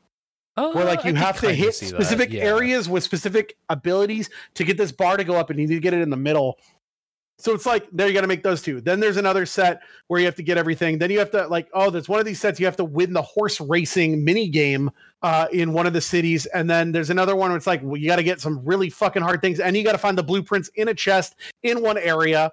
Uh, so it's like that's every character. Every character has like five to eight sets. Like yeah, the hero has the most. Erik's got like five, but then Veronica's got five herself, six. Fucking Serena has seven, and they're all at least two to three pieces. Sylvando has uh, six. Jade has eight. And Rab has four. And then uh, Hendrik has five himself.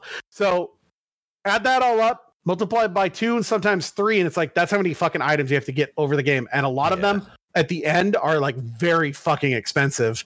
And there's this whole thing of like some of them are in this area called the Zwardust Trials, which are these other dungeons. Oh yeah, where yeah. you have to go through, and at the end of it, you can make a wish, and a but there's a bunch of trophies making wishes on that.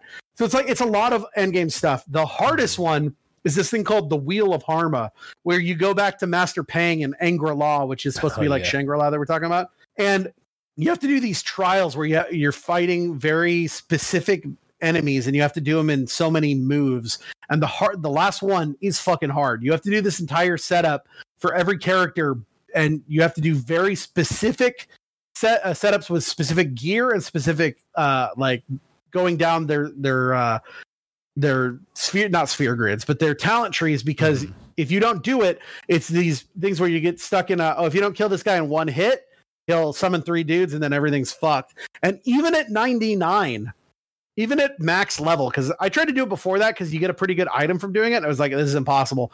And even at 99, it was like, this is fucking hard.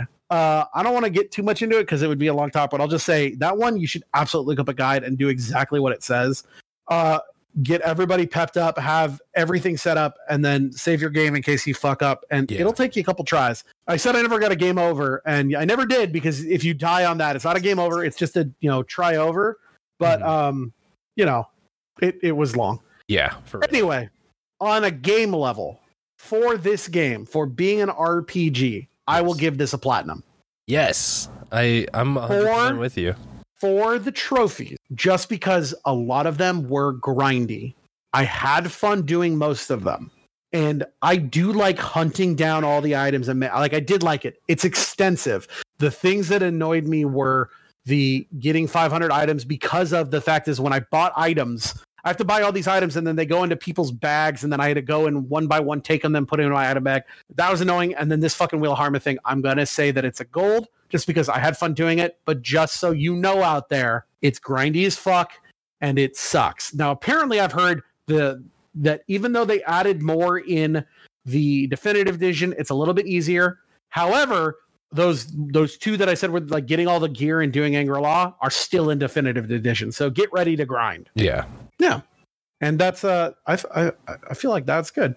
Yeah. Fucking Overall, 10 out of 10 game. I, fucking great. I'm glad that we did this. It. This is what we held this for a one year episode because like I said, there was so much like tied to my whole experience with the whole falling off the cliff thing and a lot tied to getting Chris to finally fucking play the game. Hey, I I've been wanting to play this game for so long, and once I heard it was coming for free on Game Pass, I was like, all right, well that's the time I'll play it. Fucking and Game Pass. Fucking what a great fucking game! I loved this game. Yeah, it's a great I game. Cannot I, recommend it enough. I will definitely, like I said, I still think I'd like. It'd be funny if my platinum one thousand. I've I've made a rule with my milestones that I never did the same game twice.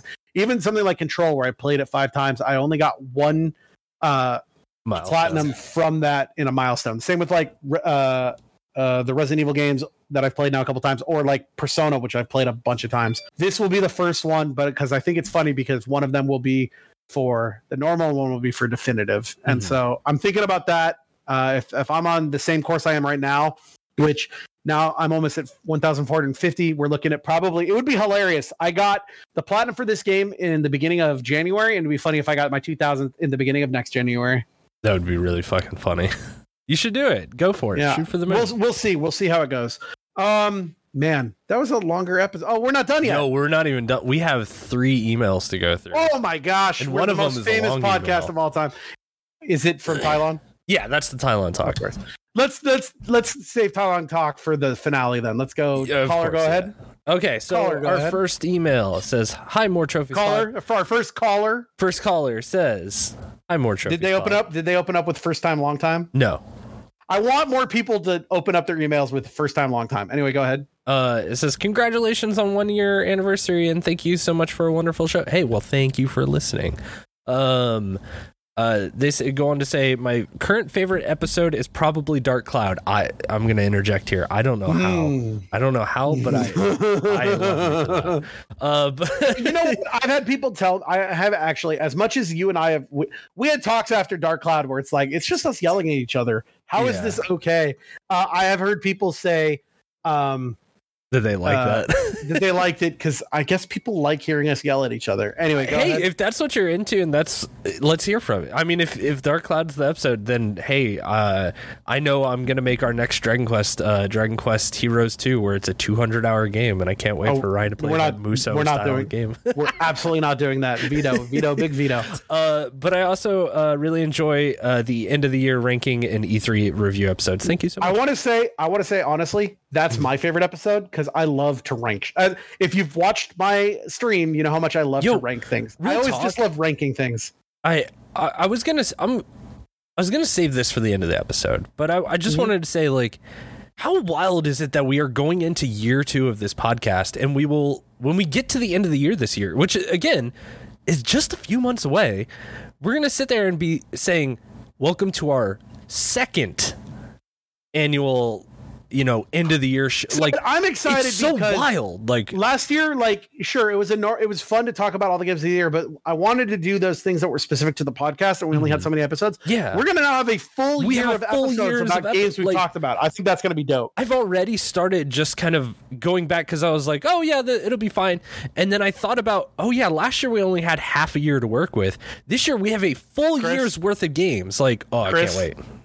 I've mm. been writing uh, uh, because you know that I like being stringent. Uh, yeah. There's going to be extended rule set to the way that we do this this year. Oh, I can't wait. So uh, Get, oh, look forward great. to it, guys. Um, for podca- for a podcast question, Hmm. Are there any games did, eh, that did we say? Hold on. Did you say the name of this person? No, I was going to say it at the end. When oh, okay, go ahead. Uh, are there any games that you enjoy in genres that you dislike, or are there any uh, that were gateways into genres that you didn't previously care about? For me, it's Brütal Legend and RTS games.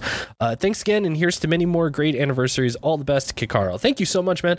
Um, Thank you, Kikaro. Um, I don't Wait, I got to think for a second. For, yeah, I, I, yeah, uh, I would say I, I don't think there's any genres I, I really dislike. I think that everything around it would be something I would dislike, like like a setting or like the community, because uh, I would say I don't like post-apocalyptic games, but that's not really like a genre of games. As I would say, it's, it's, a, it's a it, well, it's not a genre as much as it. What's the word I'm looking for? It's not a it's the set piece. Like it's not. Yeah, a... but it, no, it is a genre, but it's not a. What's the word I'm looking for? Hold on. The site, the PSN profiles has a genre and a whatever, and now I'm forgetting what like it's called. Theme? Yeah, you know what? That's yeah. what it, it's a theme. It's not a genre yeah, of game, yeah, but it's a theme of game, and I think that still fits in this. If you want to, if, if, you want to go that, if way. it were that, it's like that, and then like I don't really like but MOBAs but, but because the question the is community. no, hold on, hold on. The question was what is the game that you like even though you don't right. like? So you Which, don't like post apocalyptic. So what's the game that made that you liked even though you don't like post apoc? Uh, because uh, that's, that's, what that's what that's Carl's asking. One. Like, well, then that, why did you bring it? Well, hold on, shut up. the question was, name a game that you like, even though you don't like the genre or theme, and you meant I don't like puzzle. Well, no, no, no, because okay, he, he, the thing I'll is, name, he says I'll genre. He doesn't you, say theme. You're the one that brought it up. Well, because I said that that so, it's not so much a genre of a okay. of a game. Then why did I think they're looking bring, for like just, FPS, RTS? Yeah, sure, sure they are. But then why did you bring up post apoc? So name a post apoc game you like. Um, Death Stranding. Fair enough. I think that's right. Now think of a genre. Like you don't like MOBAs, but MOBAs. Been, it, it'd probably be but oh, MOBAs, but Pokemon Unite, uh, which I, was the the second part of that question is probably Pokemon Unite. I granted, I I love like RTS games, um, and I loved playing Dota whenever it was like a part of like Warcraft three or like the many different Dota variations that would be in Starcraft uh, arcades and Star Brood War and whatnot. Um, but yeah, I, I, I, usually don't try and play those games. The, I, I, it's mostly the community that I dislike in that, but uh, Pokemon Unite has been my kind of gateway game because I really like Pokemon Unite a lot. And I have a friend that works on Smite, which is another like MOBA. And mm-hmm. it's like, I'm sure if I tried that out, he would like throw some free shit at me and it would give me more reason to try it out. But like, I might try out Smite just to see how that is. But yeah, I, I think it's Pokemon Unite and MOBAs for me. Pokemon Unite is my like. Here's my. MOBA. I'm gonna go more with the theme because as far as genres go, the only genres that I don't like like as games are like usually sports games mm-hmm. and multi. I, I don't like online shooters. Yeah. You know what? That's what it is. Yeah, I don't th- like competitive yeah. online shooters. And Destiny is what I wish that I liked it a little bit more now, but they fucked the trophies and whatever. Mm. But Destiny 2, there is nothing more satisfying than getting online with a couple friends and spending hours just running shit in Destiny 2 because the shooting feels good, the game is fair, and the game is fun. So for me, it's Destiny. If you said, Ryan, do you want to play some Call of Duty, I'd say go fuck yourself. but I'd play some Destiny. As I mean, as, we do say, hey Ryan, would you like to play Fortnite? And you're like, fuck no. yeah, exactly. But I would play Destiny. As far as like themes, oh fuck, I had one, but I lost it. Hold on, give me one second. Yeah, sure. What the fuck was I thinking about? Oh man, no, no, no. There was there was a theme. It was like I don't. Oh, you know what? I remember what it is. What is go it? back.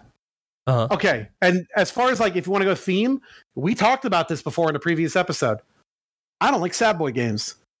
You don't like what again? Sorry, I was coughing. I don't like Sad Boy games. Oh, we talking about Sad boy Rad Yeah, yeah. Sad. I want a game to be rad and not be sad. But you know what game was a Sad Boy game and that's actually really good? And we talked about last year, Chicory. No, yeah, yeah, yeah.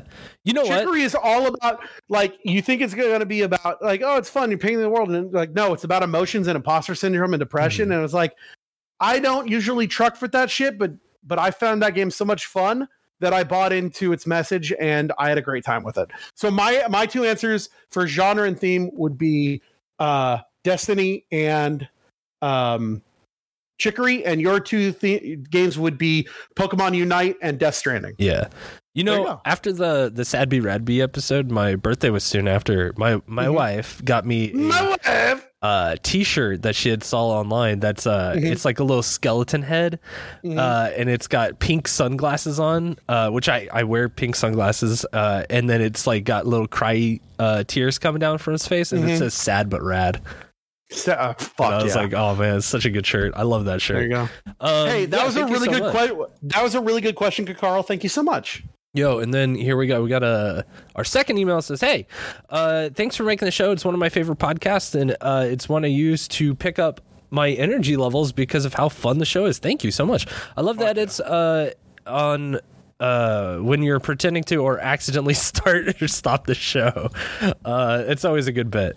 Um, that's been our episode of I have. um, he goes on to say, uh, "I like when you cover games that you don't use that I don't usually play. My tastes are very uh, four times and sandbox uh, four times four X. What is four X? Oh, those four like X is, um, four um, X is like Stellaris or like yeah yeah yeah Six yeah, shit like that. Um, and I like uh, your takes on games that are different than I play.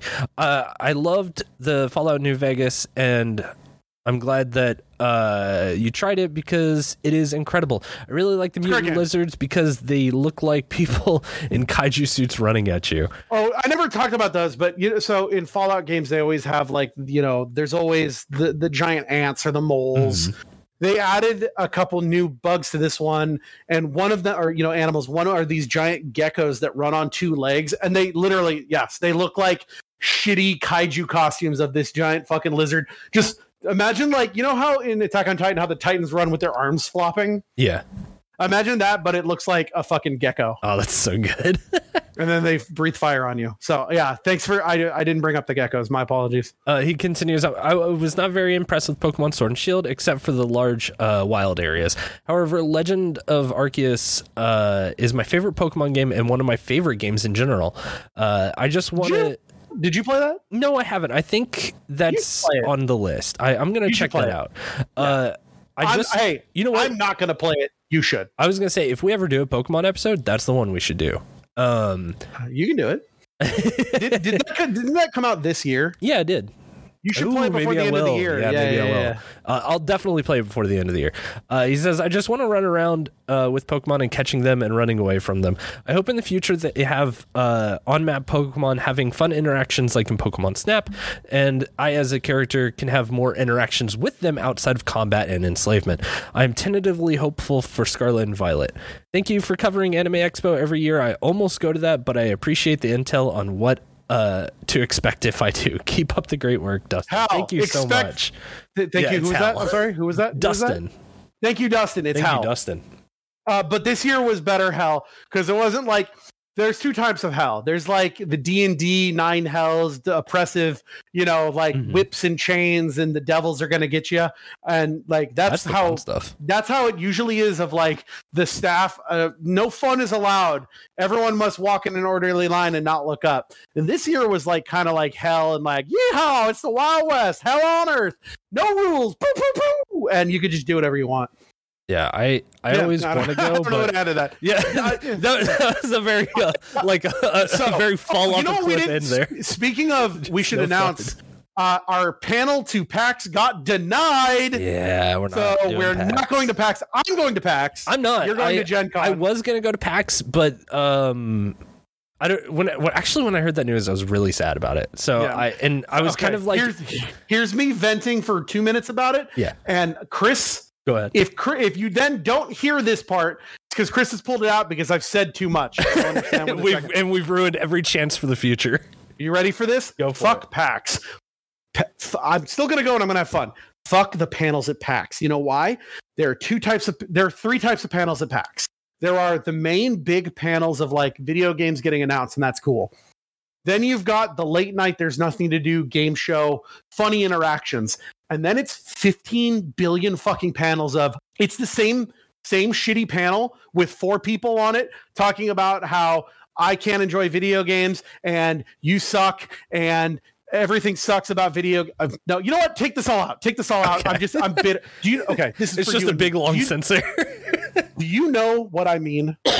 no, yeah, I totally get it because I go to a ton of conventions every year, and most of the panels I look at because uh, there was a there was a period there where I like to go to panels and just kind of see what they are, and then it evolved to just going to the 18 plus panels because at that point it was just like all the panels are just they're just sucking fuckfest of blowing voice a- actors or whoever worked on a game and it's just like i'm not into that so i don't like going to those panels and then like uh, outside of the 18 plus it's just again yeah it's just like oh let's just complain about stuff and it's like i get that if this is your way of getting that stuff out or like learning about something then like yeah that's all for you but like i'm pretty also on the pulse of that kind of stuff so i don't need that at a convention but uh i'm just i'm just mad because i look at the panels and it's the same it literally is it's the same panels they did last year. Yeah, it's like it's, it's, it's the same the people coming back. It's like I had something new. I That's, brought. I was trying to. Well, not I, but we. We were trying to. I'm just saying I because I submitted it. Right. I was trying to say here is something that you have never done before, and it could be fun. And I guarantee you, when that thing comes out, and when the uh, PAX like schedule comes out, we'll talk about it. Yeah. It will be note for note the same panels that last year, except for they'll slip out the video games, and it'll still be the make a you know the Jeopardy challenge at ten o'clock, the mm-hmm. uh, how to become a voice actor that no one has ever gone to a panel called how to become a voice actor and then become a voice actor. Yeah, it'll be it, some panel about how to how to play video games. They you don't need eight of those. Yeah, I mean, I wasn't asking what, for much. That's give what Twitter me an is. hour for me. Yeah, that's what give Reddit is. Hour, like give me a fucking hour for me and my friend Chris to have a dumb, fun argument about trophies. It yeah. would have been hilarious. People would have come, but instead, you will then have the same panel that you did last year that I poked my head in. Six people show up for. Yeah, this has been the Ryan venting corner it's it's a shame. That's why again I only go to the 18 plus panels because it's just like they don't have those time to drink. They don't do that. What? They don't do that. There's no drinking inside, and they don't do anything that's 18 plus. They might say it's like they're. oh God! Why panel. would anyone go to fucking PAX?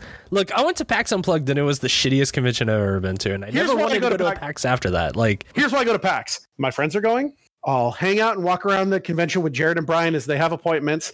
I'll look at some games and look at some things to buy. I'll hang out with the Mega 64 booth. I'll see some friends that live in Seattle. I'll eat Din Tai Fung and Seattle dogs and hot pot, and I'll just have fun with my friends. And PAX is just an excuse to hang out. Yeah. Here's what I'm looking forward to, at PAX seeing friends, going on Wings Over Washington, eating a bunch of hot dogs, uh, going to Din Tai Fung like 12 times, and making fun of weirdos with my friends. Mm-hmm. See, and then I, and then and then Jared then Jared will be like, "I got a free button if you go over and stand in that line. You want to stand in that line?" I'll go, "I don't know if I care about a button that much, Jared." And go, "Well, this button's going to be worth a lot of money later." I love fucking Jared.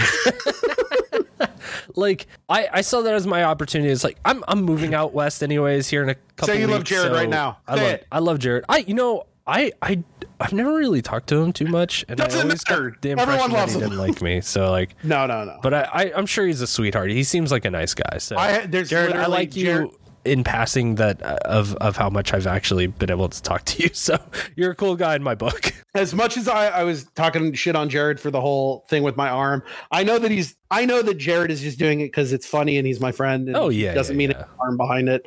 I love Jared. Jared is one of my closest friends in the whole world, and I have nothing bad to say about Jared. Yeah, like uh I, I saw this as the opportunity. It's like we're moving out west anyway, so I was like, well, fuck PAX. The the only PAX I've been to is a dog shit show, and so Gen, they Gen did Con's in three weeks, so I'm gonna go to Gen Con instead. so literally, that. I think it was either last night or today. They did announce like the problem with PAX last year is like nothing was nothing was there. Yeah, and so it really was just time to hang out with friends and talk shit on it. They've already announced Nintendo's gonna be there, Sony's gonna be there, Microsoft's gonna be there, Sega's gonna be. So it's like everyone's. This going is gonna be the the PAX. Yeah, I'm wondering what do we think the mask situation will be at that? Will um, it still be so? So at, at anime at Anime Expo, masks were required in the building, but mm-hmm. the thing is, no one. But because it was so shittily run, no one was there. PAX has run well. PAX has run right on time. The uh, staff and the uh, what's called enforcers actually know what they're doing, but actually care. They're not just like shitty get in line. They're like really nice about it,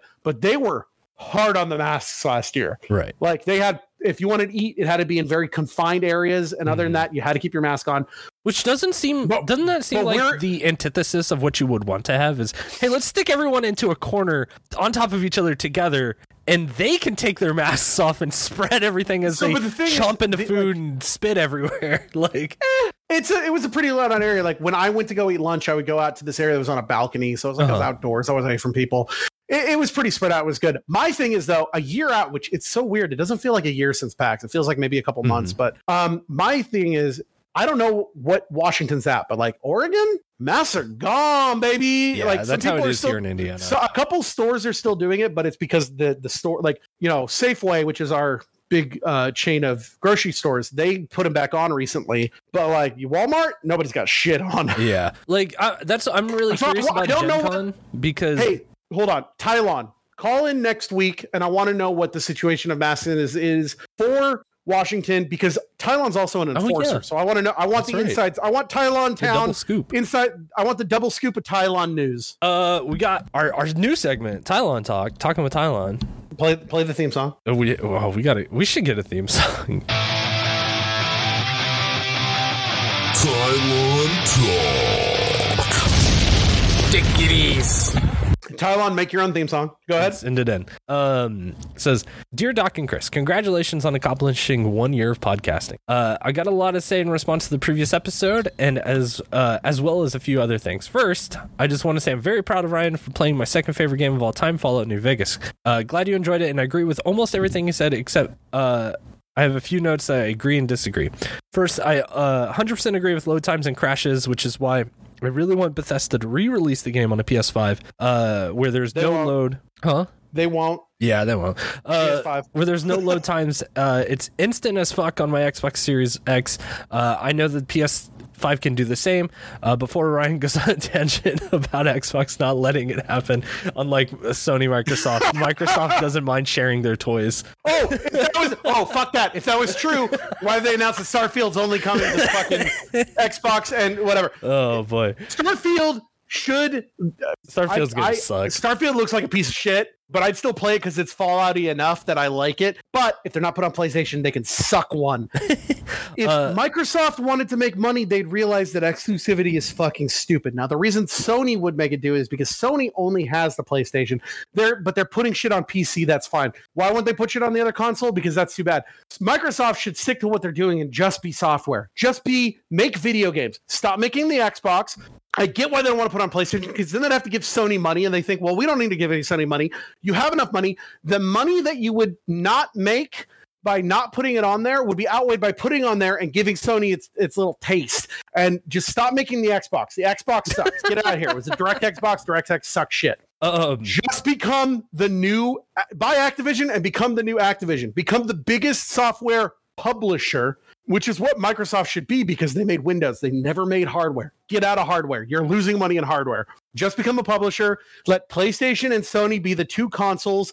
And guess what? That's fine because PlayStation really we, we've moved to a point where computers have gotten so good that most people do play on pc but mm-hmm. there's people like me and there's other people are just like, well, I don't want to buy a fancy computer. I just want to have my fucking PlayStation. Which is and why Xbox ha- is putting every single major Xbox release on the PC with crossplay. You're right. So that absolutely you only now, have to buy their one system. No, that don't buy their system. All their devices. How much money would they save if they didn't make a system and they just made their games for PC? I don't know because PlayStation. I, you know, I was talking about this. Uh, with- they take a loss on the Xbox. They're losing money. They think they're making it back by giving giving that uh, fucking uh, Game Pass, you know, mm-hmm. they're going to get more customers for it. But now that they've shown that they can do it through smart TVs, fuck it. Just become Maybe. Epic. Just become Steam. Just I mean, become I think a way to sell video games. That's more the direction of where video games are kind of heading. Um, and I think Xbox has realized that. Uh, and so I think put your shit why... on PlayStation. You'll make money. I think put, that's more possible than you think. On, I just want Fallout Five on PlayStation. I don't here's the thing. About anything else from from what I hear from other game studios that are not Microsoft or owned by Microsoft, it's usually Sony that doesn't want to play ball with anyone else. Yeah, because um, yeah. so I don't know if this is a Microsoft problem because Microsoft has expressed interest in putting Xbox Game Pass on the Switch, um, but I think that it, Japanese business is a different system.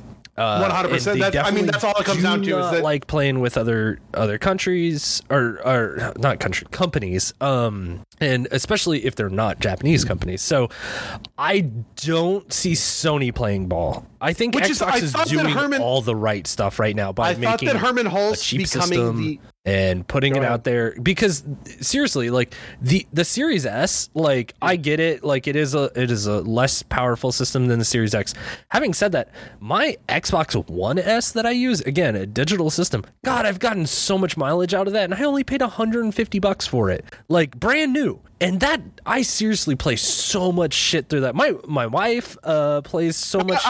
I, I tried uh, it, it didn't work there. My wife it? plays go. so many games through it because we just have Game Pass on it, and you get I get it. I get it. I get much. it. It's I get it. If you are And- that person who wants something cheap to enter into the, or if you just don't have as much time nowadays to to buy video games or find something new, then it's like, oh yeah, but you're still interested go buy a Series S. It's like two hundred bucks. You get Game Pass, and then you just play off that. It's the Netflix sure. subscription. It's then that's so what you should it. make. Don't make the X Xbox One X anymore. Just make an S. Just make a little Game Pass box yeah. if you don't have the TV, and put your shit on everything. I, I really thought her. I, ah, I really thought Hermen Hulst becoming the head of worldwide development was going to stop this you're absolutely right sony and mm-hmm. nintendo are so insular because that that's how japanese business is yeah that's J- Japanese businessmen uh, don't. Uh, there's a whole great thing if you read Console Wars, which was the the Super Nintendo versus the Sega book, and hmm. how about how the I forget the guy's name, but the guy that turned around Sega in America and made it was trying to do all this shit, and uh, Japan eventually just went, yeah, we're Japan and we know better than you, and it's just like it's it's not going to get better until something at Sony changes, and it probably never will. Yeah. But also, I don't give a shit. I just want to be able. To I know trophies on everything. Um, I would buy I would buy Game Pass in a fucking second if it worked on my PlayStation. Yeah. I could get trophies because it does have a better game selection than the PlayStation Plus. But sure. I don't give a shit, and I and it's I'm, cheaper I'm, and more effective. I'm innocent. Well, actually, is it cheaper? I I uh, it's like one hundred twenty dollars a year, which comes out to being ten dollars a month. But the thing is, is that it works for both Xbox. I don't. My yes, phone, but once again, I don't give a shit. PC, I just want platinum. I, I, think you get more out of the Xbox. So I, I think it's I, sunken cost fallacy. I put too much yeah. money into PlayStation that I can't leave it. Okay, whatever. Uh, Tylon, go ahead. Uh, he says, I also agree that car- uh, that Caravan sucks, uh, and is the only Caravan achievement sucks. that I haven't unlocked because it's so boring. Uh, I disagree with your stance on unarmed weapons because they added weapons like the ballistic fist or the two step goodbye, where you essentially punch your enemies with a shotgun and could make them explode when you land a crit uh, with the two step. The thing is, with the two step goodbye, oh, so hold on, with the ballistic fist mm-hmm. and hmm. the two step goodbye, most of them only work like they have a uh, a minimum gun requ- or unarmed requirement and skills. Mm-hmm. Where at that point I hadn't invested because I didn't up. So it's like, yeah, you can use them if you're going an unarmed only build. For me, having played the way I did, where I had to do a little bit of everything, it was un uh, I was unable to use most ballistic fist or the two step goodbye or some of the other high end ones because I had invested in unarmed because I was doing other things. That's why all I had uh, available to me was a power fist. Now, granted, I had a GRA power fist that I could upgrade. That's a Gun Runners' Arsenal. That's like the upgrade that they put in the ultimate edition where it's like, oh, you can get augments to it to make it better. And but it still was just me running around going fist, fist, fist. And the thing is, the ballistic fist yes, they blow up and it's funny, but it's still just walking around and you just press the button and you're just walking and pushing your fist out and hoping it touches somebody because the way that the fists work in that game is that they are slow. They're not rapid fire like a lot of the guns. And it's just like you put your fist out and you walk into people and you hope it hits them. Yeah. Go ahead. He says, I've only one shot deathclaws with these items. Uh, also, you can learn fighting techniques uh, from completing certain side quests, gaining certain perks, or talking to true. specific people you can literally learn to counter, uh, throw sand at opponents, or knock down an opponent with an, uh, your unarmed weapons. Uh, also, funny story. Uh, a year ago, during your early episodes, I wrote a review slash pitch on the reasons why you should platinum New Vegas uh, that I wanted to send in as viewer call, but I forgot about it until now. Uh, so here's that review. Also, Tylon was the first one to suggest a game for us, and it was Fallout New, New Vegas. Uh, well, so. no, I thought of it myself. Anyway, go ahead. Uh, it says my introduction to the Fallout series is Fallout 3 for the 360. I was super hyped for it, and it lived up to expectations. I rented it twice at Blockbuster, and eventually bought the collector's edition. Then two years later they released a sequel, and even more hype, I was even more hyped for it. And sure enough, it blew my expectations out of the water. They took everything that they made Fallout that made Fallout 3 great and added so much more. Also, the only uh, modern Fallout really acknowledgement uh not, oh the only modern fallout to acknowledge the original two games mainly because the games are developed by a different uh series than the original creators uh so much cool stuff was added companions uh, commands, uh, weapon modding, uh, perks, armor, gambling, factions, uh, all that stuff. Uh, don't, don't get me wrong. Hold on. Don't get me wrong. I uh-huh. do believe that of all the games, New Vegas has the most like added systems, and it really is probably one of the best games. I'm just saying, from a from a point of view of trophies, it is the the worst trophy list in that it is too spread out. They make you do too much shit that you don't want to do, and because you have to get all these separate endings that honestly are the same thing in different ways, you replay a lot of stuff. So it might be one of the best games, but it is the worst Fallout trophy list, barring probably 76 is the worst, but I haven't played it. Yeah. Out of three, four, and and uh, the four platinums I have are three, four, New Vegas, and Fallout Shelter. And I don't count Fallout Shelter because that's just a phone. Yeah, it's game. a mobile game. Yeah. So out of three, four, in New Vegas, I think that I still think four is the best. Four's got the best DLC. I like their system of upgrades more than I like the other ones, where you can actually upgrade separate parts of the gun. I the part of four I don't like is the settlements, but once I get done with those trophies, I never did it.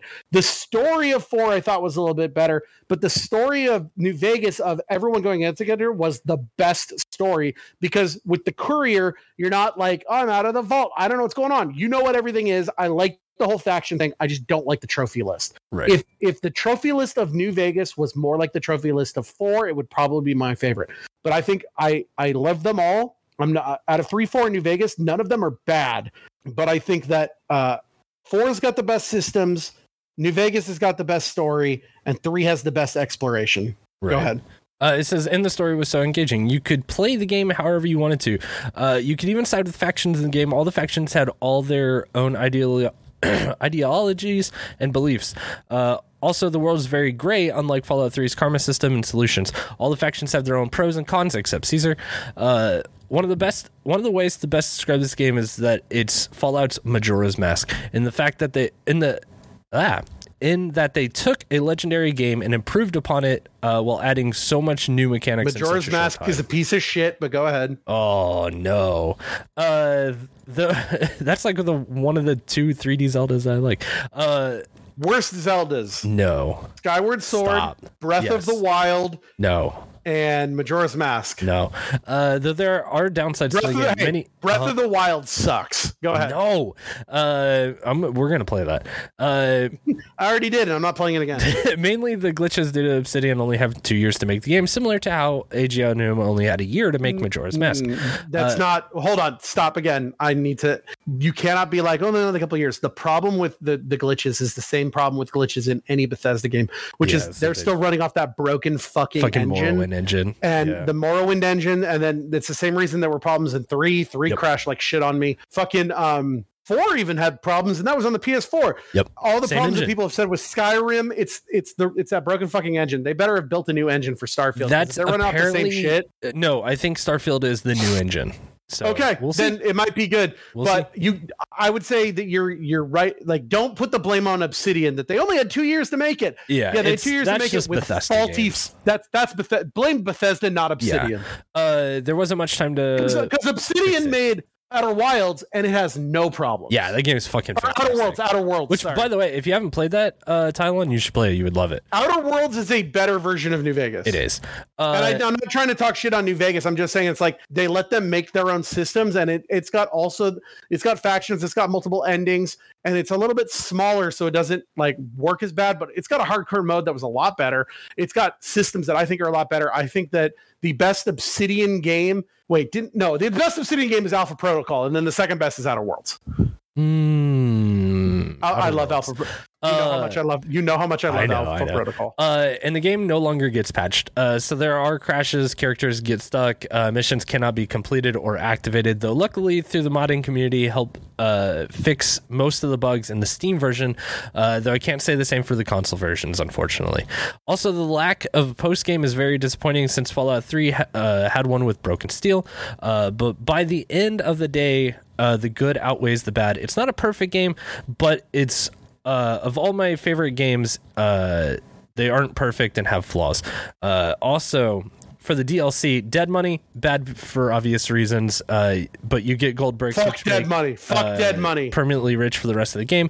Honest Hearts mid. Only reason I play it is because Joshua Graham is one of the best characters in gaming history. Good DLC the, if you that's like. That's the burn man. Joshua Graham is this guy who worked for Caesar and then he failed, so they put him on a fucking cross and burned him and then he puts a bunch of oh, bandages on and becomes this weird mormon who's always talking about the wrath of the he's like trying to be like that fire and brimstone preacher is like thou shalt know the wrath of the lord and he just starts shooting savages and then uh uh, it was it was okay. Like I said, it was really weird. Continue. What's he think of Old World uh, Blues? Old World Blues, uh, best DLC ever made. You become a cyborg, uh, get best base of operations uh, with the funniest application. Hold on, Doctor Venture in the game. Absolutely not. Even, not to make this go a DLC the goat. There we go. Not even not even the best Fallout DLC. The best Fallout DLC is Nuka-World from PS4 uh, from Fallout 4, where you get to go to a raided out post-apoc fucking Disneyland.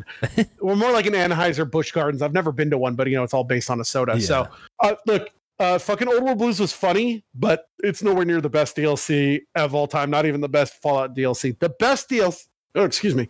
The best DLC of all time is a great question that you and I will think about. And next episode, I want to open up with that question. Uh, Lonesome Road. Love the gameplay. Don't love the plot. Ulysses is boring to listen to. His motives get are bland, confusing. Not a good payoff uh, to the game. Hyping this character since the base game. Other than that, a good DLC to end all the DLCs on. Gun Runners Arsenal slash Courier Stash. Great add-on. Love the weapons. Love the perks. Great way to enhance gaming experience. Also nice of Bethesda to give it to all the. Uh, players who pre-order the game from the start. Uh, uh, I give the game a Super Saiyan Platinum. Uh, thank you. Not a thing. Not a thing. thank you both so much for creating an amazing podcast. Uh, listening to you both uh, while working all day really does uh, turn the most busy slash strenuous days into a good one. Hope you all succeed in everything in life and can't wait to hear. Uh, what year two brings, Tylon. P.S. Dr. Ryan, if you still need a partner for Fallout 76, I can get a PS4 copy and help you get the platinum. P.P.S. What are your favorite we'll foods to snack on while working through the day or a game? Thank you, Tylon. Uh, Tylon, thank you so much. What are my favorite snacks? Yeah, to like uh, to snack on while you like game or work. Uh, nuts. I like cashews, maybe a couple almonds, Ooh. and uh, a little bit. I, I do like a ba- I do like a Babybel cheese. I could see those little those little mozzarella cheeses. Yo, fucking uh, me up for roasted garlic delicious, delicious Triscuit crackers. Roasted garlic delicious Triscuit crackers. Those are good. Also, just like maybe just a banana. Um, hey, Bananas this episode so has gone very long. It is. Uh, it's, it's our longest episode probably. It's three and a half hours right now. Are you enjoying oh, it? Shit. We're at the end of yeah. it. Well, yeah, we're at the we end. Got there. Let's let's announce what we got to do. I got. I actually got shit. I got to do. So next episode is the beginning of August around the time of Evo. That's right. We're doing another theme episode. It's the fighting game special. Yeah. We're going to talk about our, our favorite fighting games. Chris will probably talk about their favorite fighting games. I'm going to talk about I my will. favorite fighting platinums. And uh, we're going to try. I want this All Star Brawl fucking platinum before we get to the next episode. Yeah, just and maybe maybe we'll do some Jump Force. Yeah, but Let's go. Fuck it, you, we'll go, and we're going right now because I gotta go. So yeah. this has been a really long one hour. Thank you so oh, not one hour. One, one hour. Year. This has been one hour episode. This has been one year of this podcast. How you like it so far? It's hey, not over yet thank you so much for doing the show with me. It's, and thank you, everyone who's been listening. Seriously, you guys make uh, my days better whenever I'm down. So uh, please keep listening. Please keep sharing. Uh, we're still we're still trying to grow the episode. I think this year we need to push for like 500 Twitter followers. That's the goal. The I mean, I'm just gonna keep doing it, and uh, you do that. But yeah. you know, you know what? You're gonna make sure we have more Twitter followers, and I'm gonna make sure that I have more trophies than you.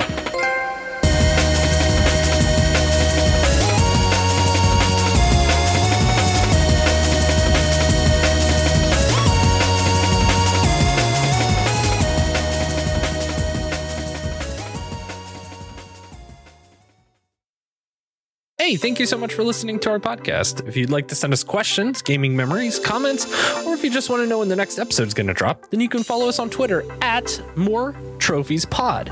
That's M O R E T R O P H I E S P O D. That's More Trophies Pod. Also, you can email us at I have more trophies than you at gmail.com. It's just the name of the show, all one word, at gmail.com. Also, be sure to follow Ryan at Dr. Dr. underscore Ryan on Twitter. You can also keep up to date with his Monday night Twitch streams office hours at twitch.tv forward slash Dr. underscore Ryan. That's dr underscore r y a n. Doctor underscore Ryan on both Twitch and Twitter. And follow Chris on Twitter at Burezu in Japan. Now I I know I know what you're thinking. Don't worry, I'm gonna spell it out for you right now. That's B R e z u i n J a p a n. It's all one word, Burezu in Japan on Twitter. And when they are streaming, you can check them out at twitch.tv forward slash blaze tk. That's B L A Z E, the letter T, the letter K on Twitch, blaze tk. Thank you again so much, everyone. We'll see you in the next episode.